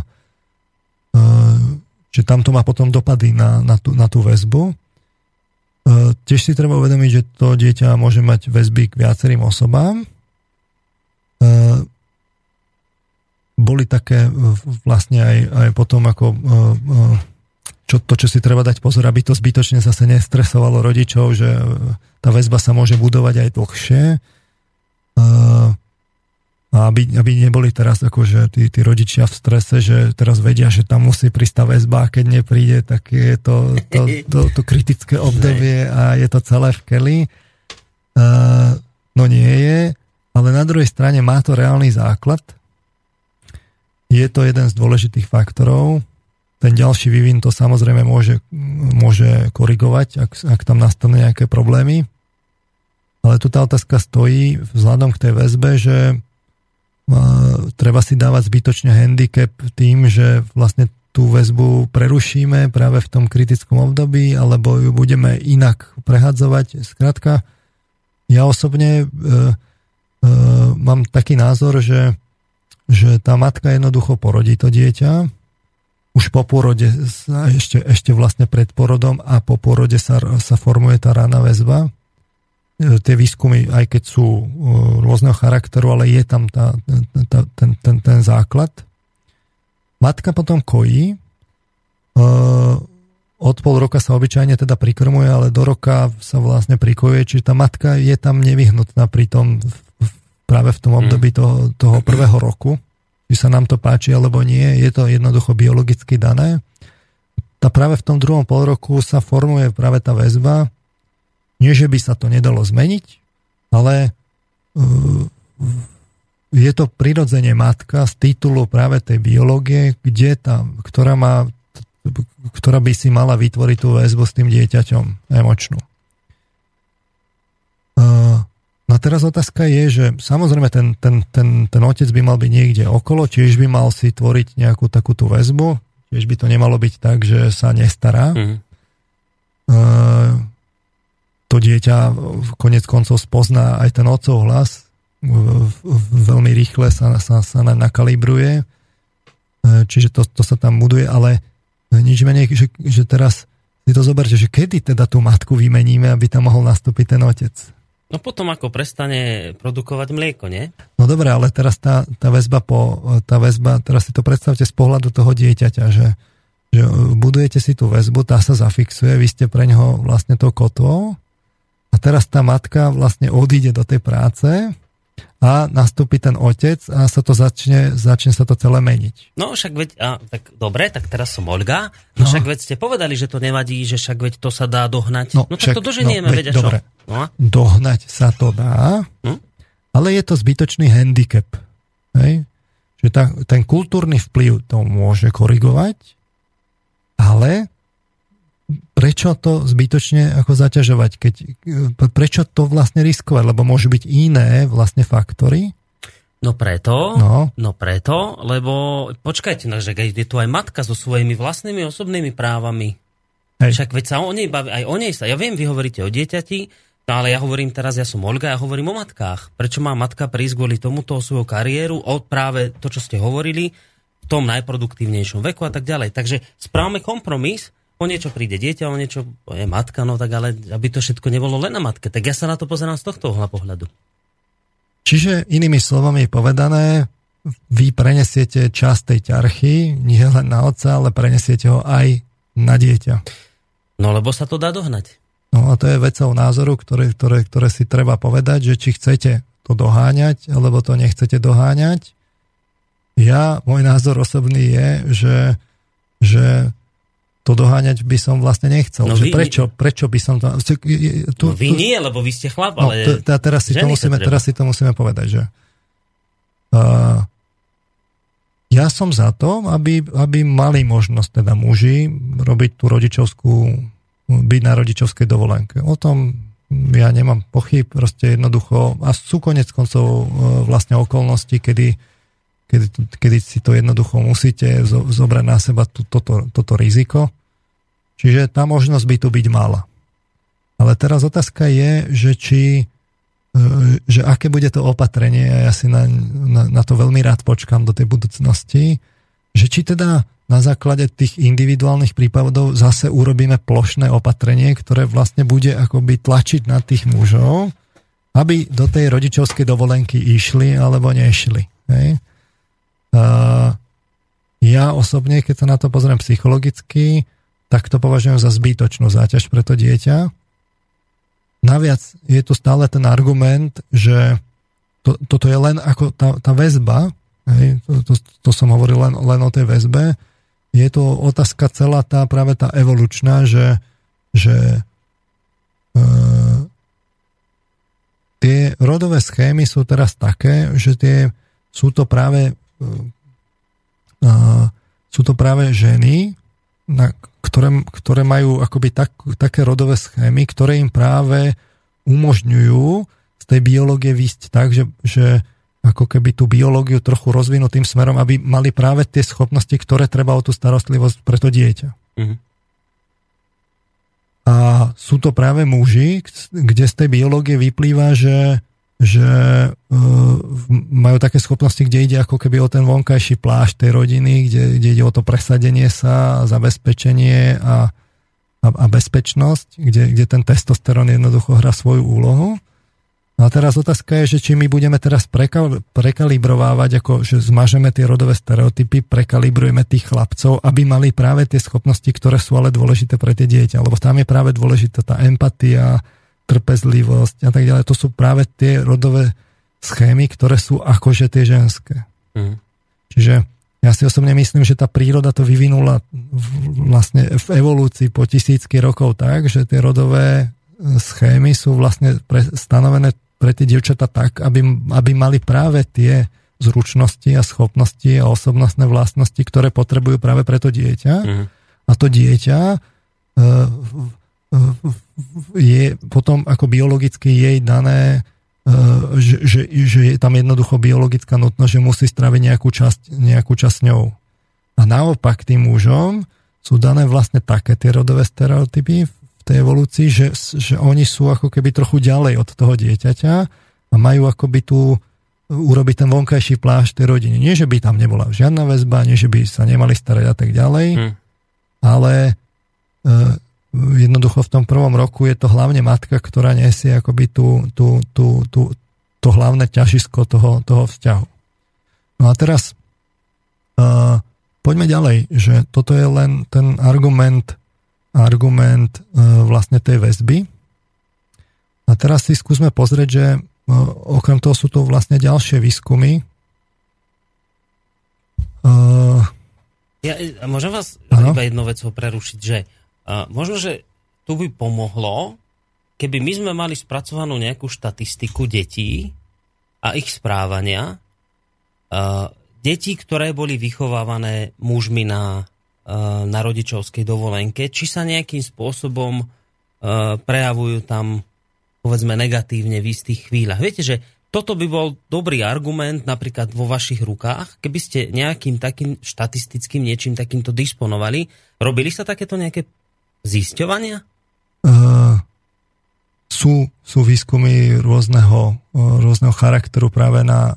Tam ide o to, že to musíte urobiť na fakt veľkých reprezentatívnych národných vzorkách, mm. kde to porovnáte o, o, oba tie typy, kde to ale rozoberáte longitudinálne takzvano.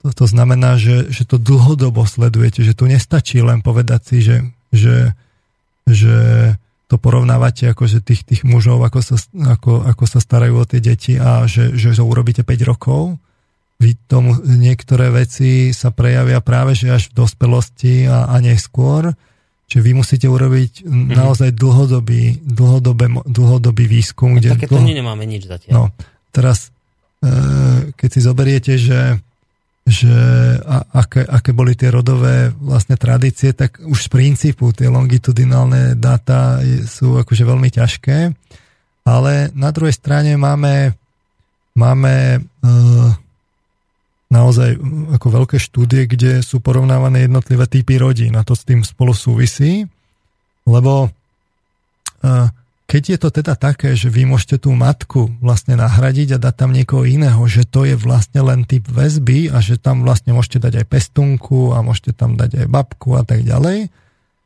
no tak by to malo byť vlastne tak, že e, aj adoptované rodiny de facto vy to dieťa môžete chytiť a dať niekde do úplne iného prostredia, keď to urobíte keď to urobíte dostatočne zavčasu, tak by sa to malo ukázať, že to by mal, že, že na, keď na tom nezáleží, že by to malo byť plnohodnotné. A potom je to o tom, že sledujete, eh, sledujete rôzne parametre, že, že ako vlastne tie deti prospievajú, sledujete to naozaj dlhodobo na veľkých a národných vzorkách.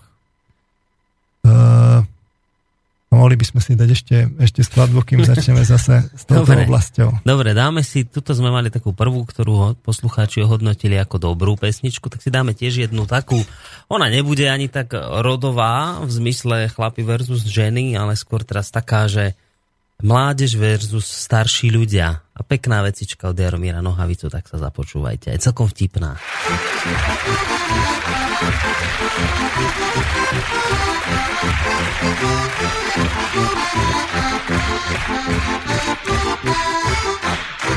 Propijeme naši babce do mecély, do mecély, do mecély. Necháme jí jenom lavku pod prdélí. Ještě dnes, ještě dnes, ještě dnes. Propijeme naši babce všecko zláto, všecko zláto, všecko zláto. Počkáme si, co babička řekne na to. Ještě dnes, ještě dnes, ještě dnes.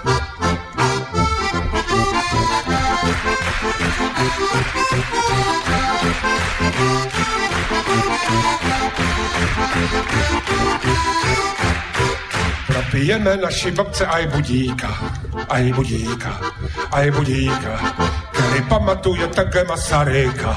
Ještě dnes, ještě dnes, ještě dnes. Propijeme naši babce bombardáky, bombardáky, bombardáky. Také velké, že je musí držet šráky. Ještě dnes, ještě dnes, ještě dnes. A jdem!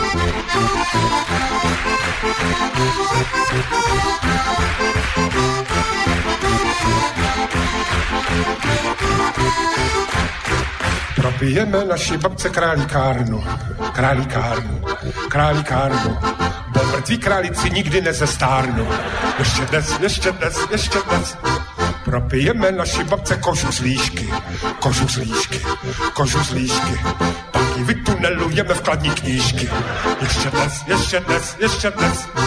Propijeme naši babce starý pécek, starý pécek, starý pécek. Doma ožrali a pováleče děcek. Ještě dnes, ještě dnes, ještě dnes. Tak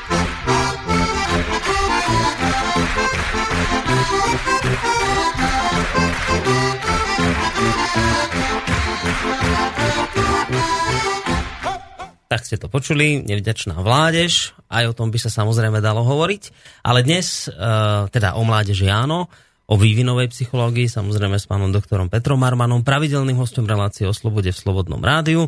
No a pozerám sa na hodiny, máme dobrú polhodinku do konca tejto relácie. Tá pôvodná vízia bola taká, že to skúsime dnes doklepnúť túto tému. Ako to vidíte, pán Marman? Neviem, uvidíme. nevie už teraz, už teraz nevie. Dobre, pokračujeme teda ďalej. Uh, no, lebo chcel som sa dotknúť práve mm, témy, teraz vlastne prejsť od tej rodiny, naozaj sa, sa prechádzame aj do tej sociológie a k tomu, k, tomu, k tej spoločnosti. Uh, aj ohľadom vlastne homosexuálnych adopcií uh-huh. padali tie, tie argumenty, že neexistujú rozdiely v žiadnom zmerateľných ukazovateľov povedzme Taskerová ešte v 2005 sumarizovala 35 štúdií. Tých prehľadových štúdií, ktoré niečo sumarizujú, je veľa. E, v podstate tie závery sú také, že teda nie sú tam, neexistujú tie rozdiely. Um, Čiže chcel som to tak spojiť vlastne tie argumenty, to sa nedá celé zanalizovať, ale naozaj to by sme tu museli robiť na N. Ale tak skúsme, si, skúsme sa tam uh, pozrieť. Uh, veľká štúdia uh, bola uh, na, robená na, Stver, na Stanforde, čo je prestížna univerzita Rosenfeldom v 2010. V tej štúdii on uh, trochu to bude vyzerať ako, že som preskočil k tým, k tým, k tým homosexuálnym adopciám, ale, ale súvisí to s tým, čo sme hovorili, mm. že sa k tomu dostanem. Čiže uh, tento, tento Rosenfeld eh, zhrňa predchádzajúce výskumy, uh, analýzuje 45 empirických štúdií homosexuálnych rodín, žiadna z nich nenašla signifikantné nevýhody pre deti z, z homosexuálnych rodín. Je to prvá vlastne veľká štúdia takáto. Na chvíľu sa dostanem k tomu bližšie. V tom čase ešte ne, neexistovala Regnerusová štúdia, ktorá bola veľmi sporná. Vlastne hovorí sa citácia v tom v tej, v tej výzve tých vedcov. Je to z 2012. Tá bola ťažko kritizovaná, e, bola vlastne zamietnutá mm, aj psychologickými, aj psychiatrickými asociáciami e, z rôznych dôvodov. Poďme teraz naspäť teda k tomu, k tomu Rosenfeldovi. E, tých 45 empirických štúdií ne, neexistuje úplne zhoda, že či či je to proste spolahlivé, časť výskumníkov to teda presvedčilo, čas nie. E, tá kritika, ktorá k tomu smerovala je, že, že teda e, je to síce 45 štúdií, ale e, nie je to reprezentatívny výber, či je to len náhodný výber participantov. Sú to malé vzorky, priemerne priemerný medián je teda 37 detí na štúdiu, čo je, čo je teda malá. A aj keby tam rozdiely boli, tak takéto malé vzorky to nemuseli teda zachytiť, čiže metodologické námietky. Najviac často sa to týka lesbických rodín, ktoré získali deti cez asistovanú reprodukciu. Tie sú bohatšie, častejšie biele, viac motivované mať deti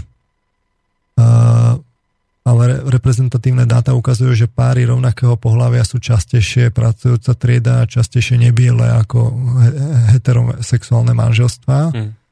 Takže keď to vlastne zhrnieme, tak uh, je, je tam problém. V tých, aj keď tých štúdí je veľa, ale sú malé, nereprezentatívne a, a tak ďalej. No a táto, táto štúdia uh, Rosenfelda uh, zobrala teda dáta zo sčítania obyvateľstva z roku 2000 zobrala 3502 mm, detí žijúcich v rodinách s rodičmi rovnakého pohľavia. Z toho 2030 boli lesbické rodiny, 1472 rodiny gejov a k tomu porovnala 700 tisíc mm, z ostatných typov rodín. Mm, začlenili sa tam len deti, ktoré žili v danej rodinnej štruktúre 5 rokov, najmenej. To znamená, deti aj rodičia mali rovnakú adresu pred, pred 5 rokmi. Výsledkom teda bolo, že vznikla uh, reprezentatívna, veľmi veľká vzorka a dali sa porovnať všetky typy rodín.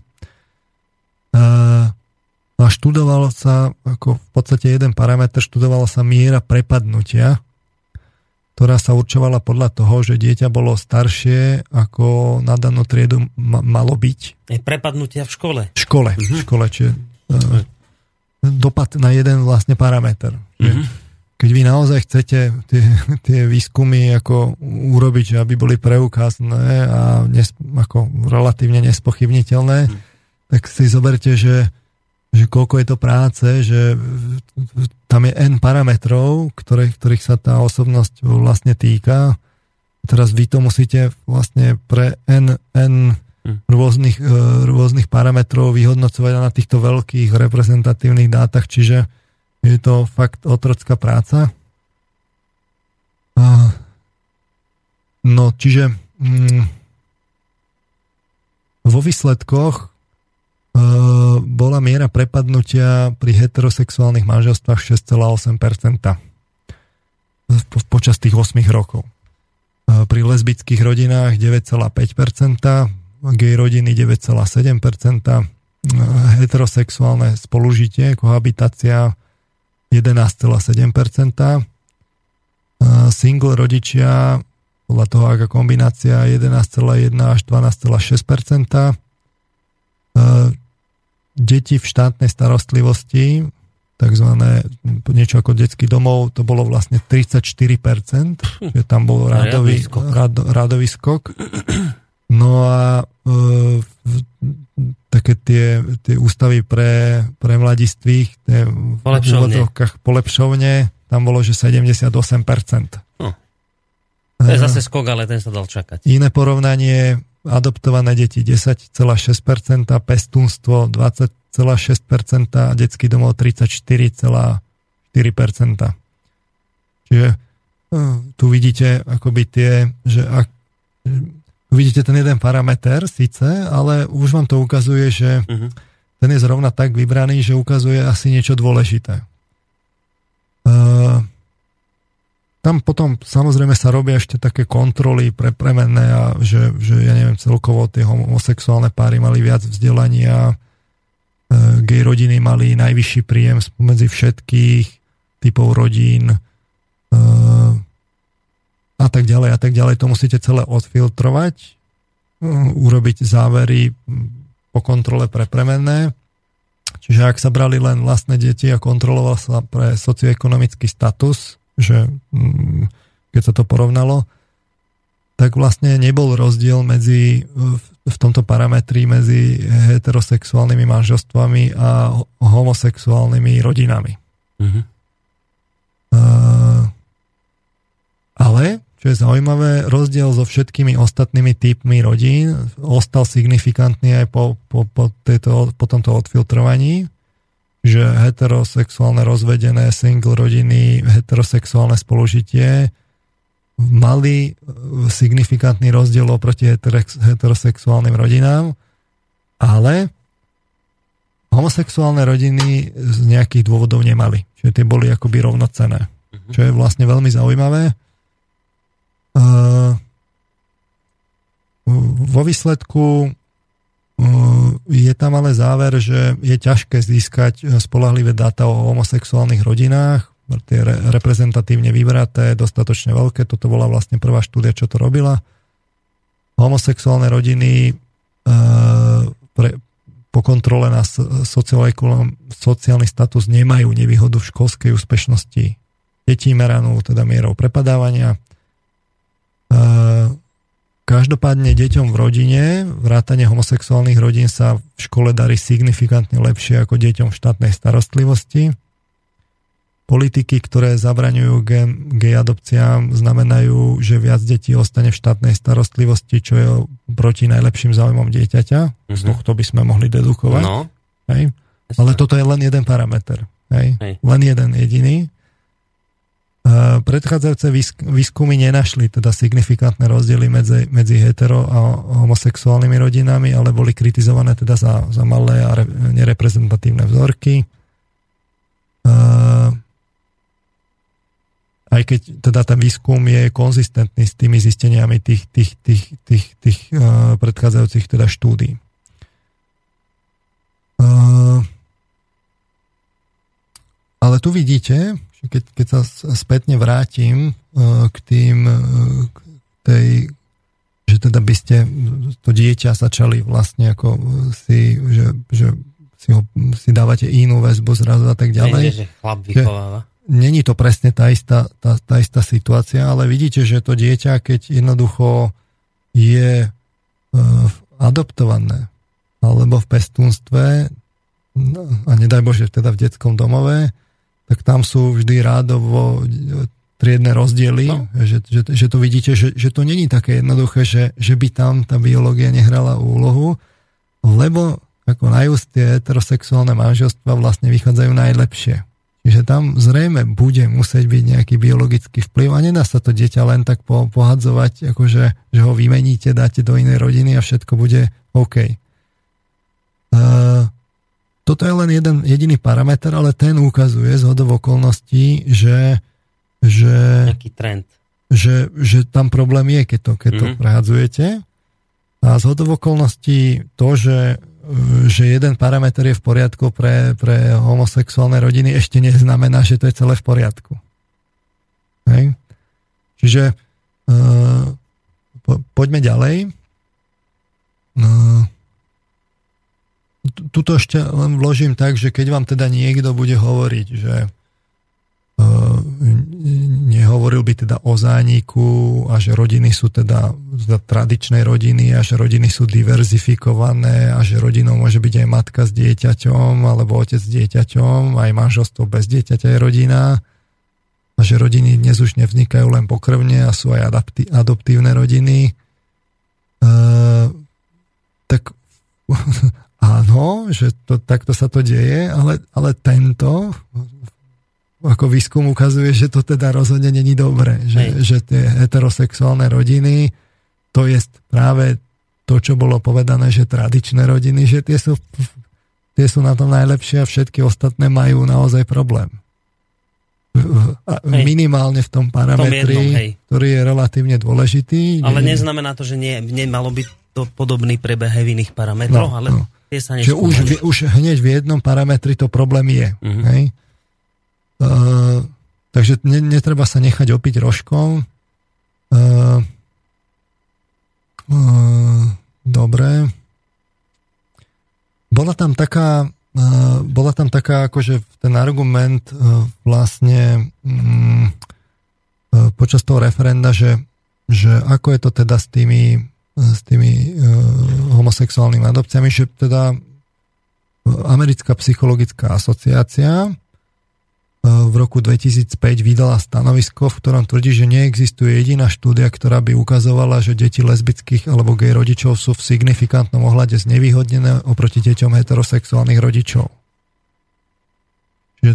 To, takéto stanovisko APA skutočne dala Americká psychologická asociácia ako najväčšia psychologická asociácia s najväčším renomé má proste svoju váhu. No ale Marx v 2012 to, to, to, to si prešiel 59 štúdí, ktoré, ktoré APA teda v tom stanovisku v 2005 ako uviedol. Mm-hmm. Že like by si mohol povedať, no však vlastne tá americká psychologická asociácia tá, tá to teda preskúmala a povedala, dala stanovisko. No, no tak uh, Marx teda najprv uvádza, že existuje teda rozsiahla literatúra o rozdieloch medzi deťmi v biologických rodinách a ostatných typoch rodín.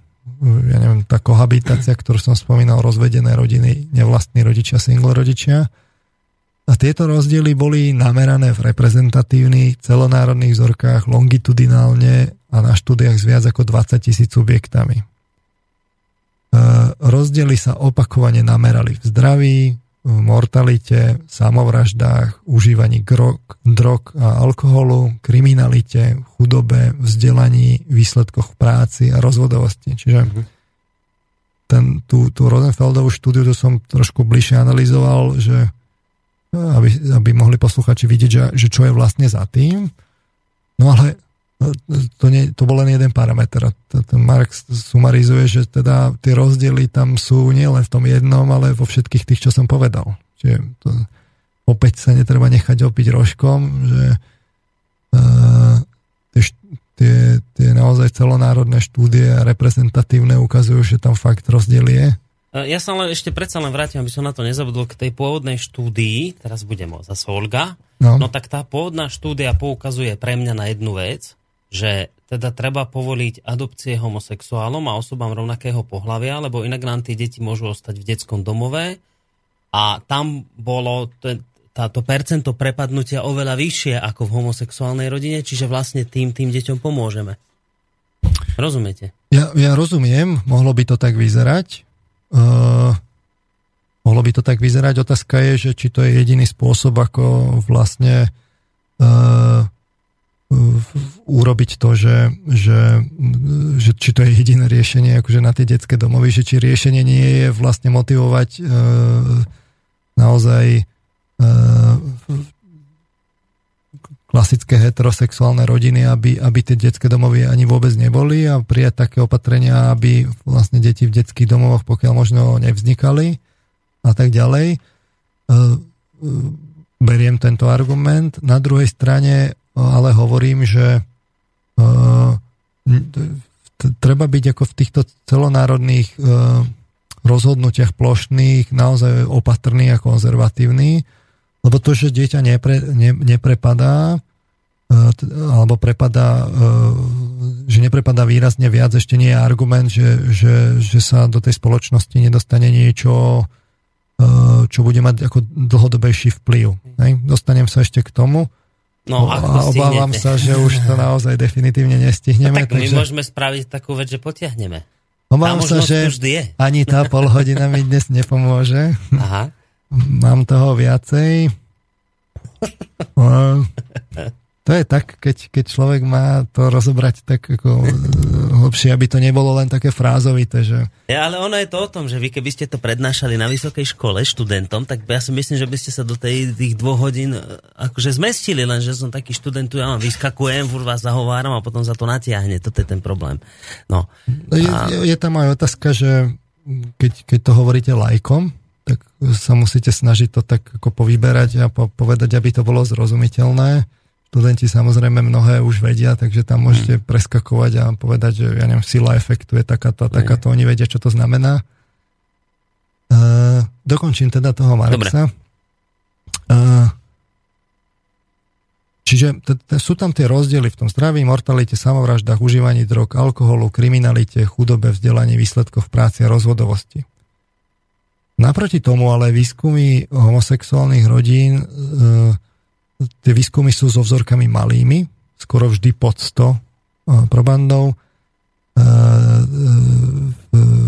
nereprezentatívnymi, častejšie sú teda e, biele rodiny, dobre vzdelané, strednej alebo vyššej triedy. E, porovnávacie vzorky heterosexuálnych rodín často chýbajú. Mm-hmm.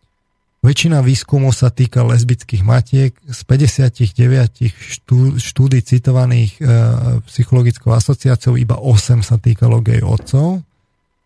Aspoň jednu štúdiu, ktorá došla k opačným výsledkom. E, to boli deti z homosexuálnych rodín, že majú horšie výsledky. APA neuviedla v zozname štúdií, iba v poznámke podčiarov a skritizovala časopis, kde bola publikovaná, hoci metodologicky patrila medzi najkvalitnejšie štúdie mala väčšiu vzorku, mala komparatívnu vzorku, spoliehala sa aj na hodnotenia učiteľov, zatiaľ čo mnohé z tých, čo APA citovala, brala do úvahy len hodnotenia rodičov, napriek tomu ich APA citovala. E, skúma sa emočné fungovanie detí, sexuálne preferencie, gender, e, teda rolové roly, rodová identita a kognitívne funkcie, ale oveľa menej sa skúma kriminalita, konzumácia alkoholu a drog, sexuálne deviácie v neskoršom živote, aspoň jedna štúdia, ktorú stanovisko eh, asociácie, ktorá, ktorú stanovisko asociácie opäť neuvádza, skúma deti staršie ako 18 rokov homosexuálnych rodín.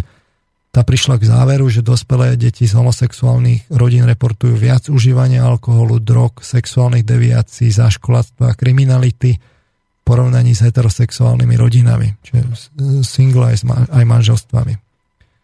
Chýbajú teda tomto smere longitudinálne dáta, to sú tie dlhodobé štúdie, mm-hmm. výsledky v dospelosti. Výskum heterosexuálnych rodín ukazuje, že teda nevýhodnosť niektorých typov rodín sa môže prejaviť až v adolescencii alebo dospelosti a že až s vekom sa prehlbuje. Ani jedna štúdia citovaná e, asociáciou nesleduje deti do dospelosti. Štatistika ktorá bola použitá, tak samotný manuál psychologickej asociácie v t- v platný v čase vydania stanoviska o homosexuálnych rodinách uvádzal, že je dôležité uvádzať nielen signifikanciu, ale aj silu efektu. Hej. Nejdem to vysvetľovať opäť, čo to je, ale je to taký dôležitý parameter. A to v špecifických prípadoch, keď sa výskumník snaží dokázať, že medzi dvoma skupinami nie sú rozdiely. Z 59 štúdí citovaných stanovisku asociácie iba 4 uvádzali silu efektu. Podľa štatistických tabuliek na silu efektu 0,8, čo, čo je nejaký taký dôležitý ako hodnota, je to by to mala byť vlastne vzorka 390, 393 až 780 podľa, podľa typu štatistického testu. Všetkých 59 štúdií má vzorky minimálne o polovicu menšie, ako je požadované. Že vlastne všetky tie štúdie nesplňali manuál uh-huh. samotnej psychologickej asociácie platný v tom čase. Aha. Napriek tomuto sa... niektorí výskumníci tvrdia, že dáta sú teda mimoriadne jasné. Jasné. Mm-hmm. Hoci ale iní sú opatrnejší. Marx kritizuje stanovisko teda asociácie tvrdiať, že vplyvné vyhlásenie celo, celo, citujem, vplyvné vyhlásenia celonárodných organizácií by mali byť aspoň z časti založené na výskumoch, ktoré sú národne reprezentatívne. Tiež píše, v akékoľvek menej rozvinutej oblasti vedeckého skúmania je potrebný čas, často dekády, kým sa mnohé z centrálnych a najpodstatnejších otázok podarí uspokojivo zodpovedať. Zdá sa, že toto bude aj prípad homosexuálneho rodičovstva, keďže viacero spoločenských dôležitých, spoločenských dôležitých oblastí bolo v stanovisku APA z roku 2006 takmer úplne nezodpovedaných. Stanovisko, len pre ilustráciu tej asociácie uvádza, citujem, aj keď sa vezmu do úvahy všetky otázky a výskumné obmedzenia, žiadny e, publikovaný výskum neopodstatňuje iné závery ako tu uvedené len tak pre ilustráciu. Uh, že ja keď som hovoril, že že uh, že vlastne treba byť ako konzervatívny a že treba sa pozrieť dovnútra tých, inšti- tých, tých, tých štúdií. Tam naozaj treba urobiť veľa roboty. Hmm. Uh, treba objektívne povedať, že, a to ešte nechcem uzatvoriť, že Ehm, na druhej strane je faktom, že, že veľa tých štúdí, ktoré prichádza, sú tak ako konzistentné v tom závere, že tam teda rozdiely nie sú. Ehm, čo tiež o ničom svedčí. Ale mm, to, keď, keď to chceme naozaj zodpovedať zodpovedne pre takú veľkú celonárodnú zmenu, tak naozaj platí to, čo, to, čo Marx hovorí, že Jednoducho tam by mali byť naozaj longitudinálne dáta. E, fakt by to malo byť také akože, že, že dobre spracované, tak aby to mm. bolo, tie argumenty boli nepriestrelné. A to zatiaľ teda rozhodne nie sú. Mm. E, ešte sa k tomu dostanem, budeme si to musieť dať ešte predsa len na, na ďalšiu reláciu. Dobre, ale... A ešte by som sa vrátil aj k tam, k tomu, k tým, k tým v tej väzbe. No lebo no, ešte stále nemáme nejako no, dopovedané. Dobre, ale teraz treba upozorniť poslucháčov, že ak nás budete očakávať na budúci týždeň, tak logicky nie, lebo teraz sme mali dva týždne po sebe, čiže vy budete teraz mať dvojtýždňovú pauzu. Áno. Čiže až na ten tretí štvrtok sa budeme počuť.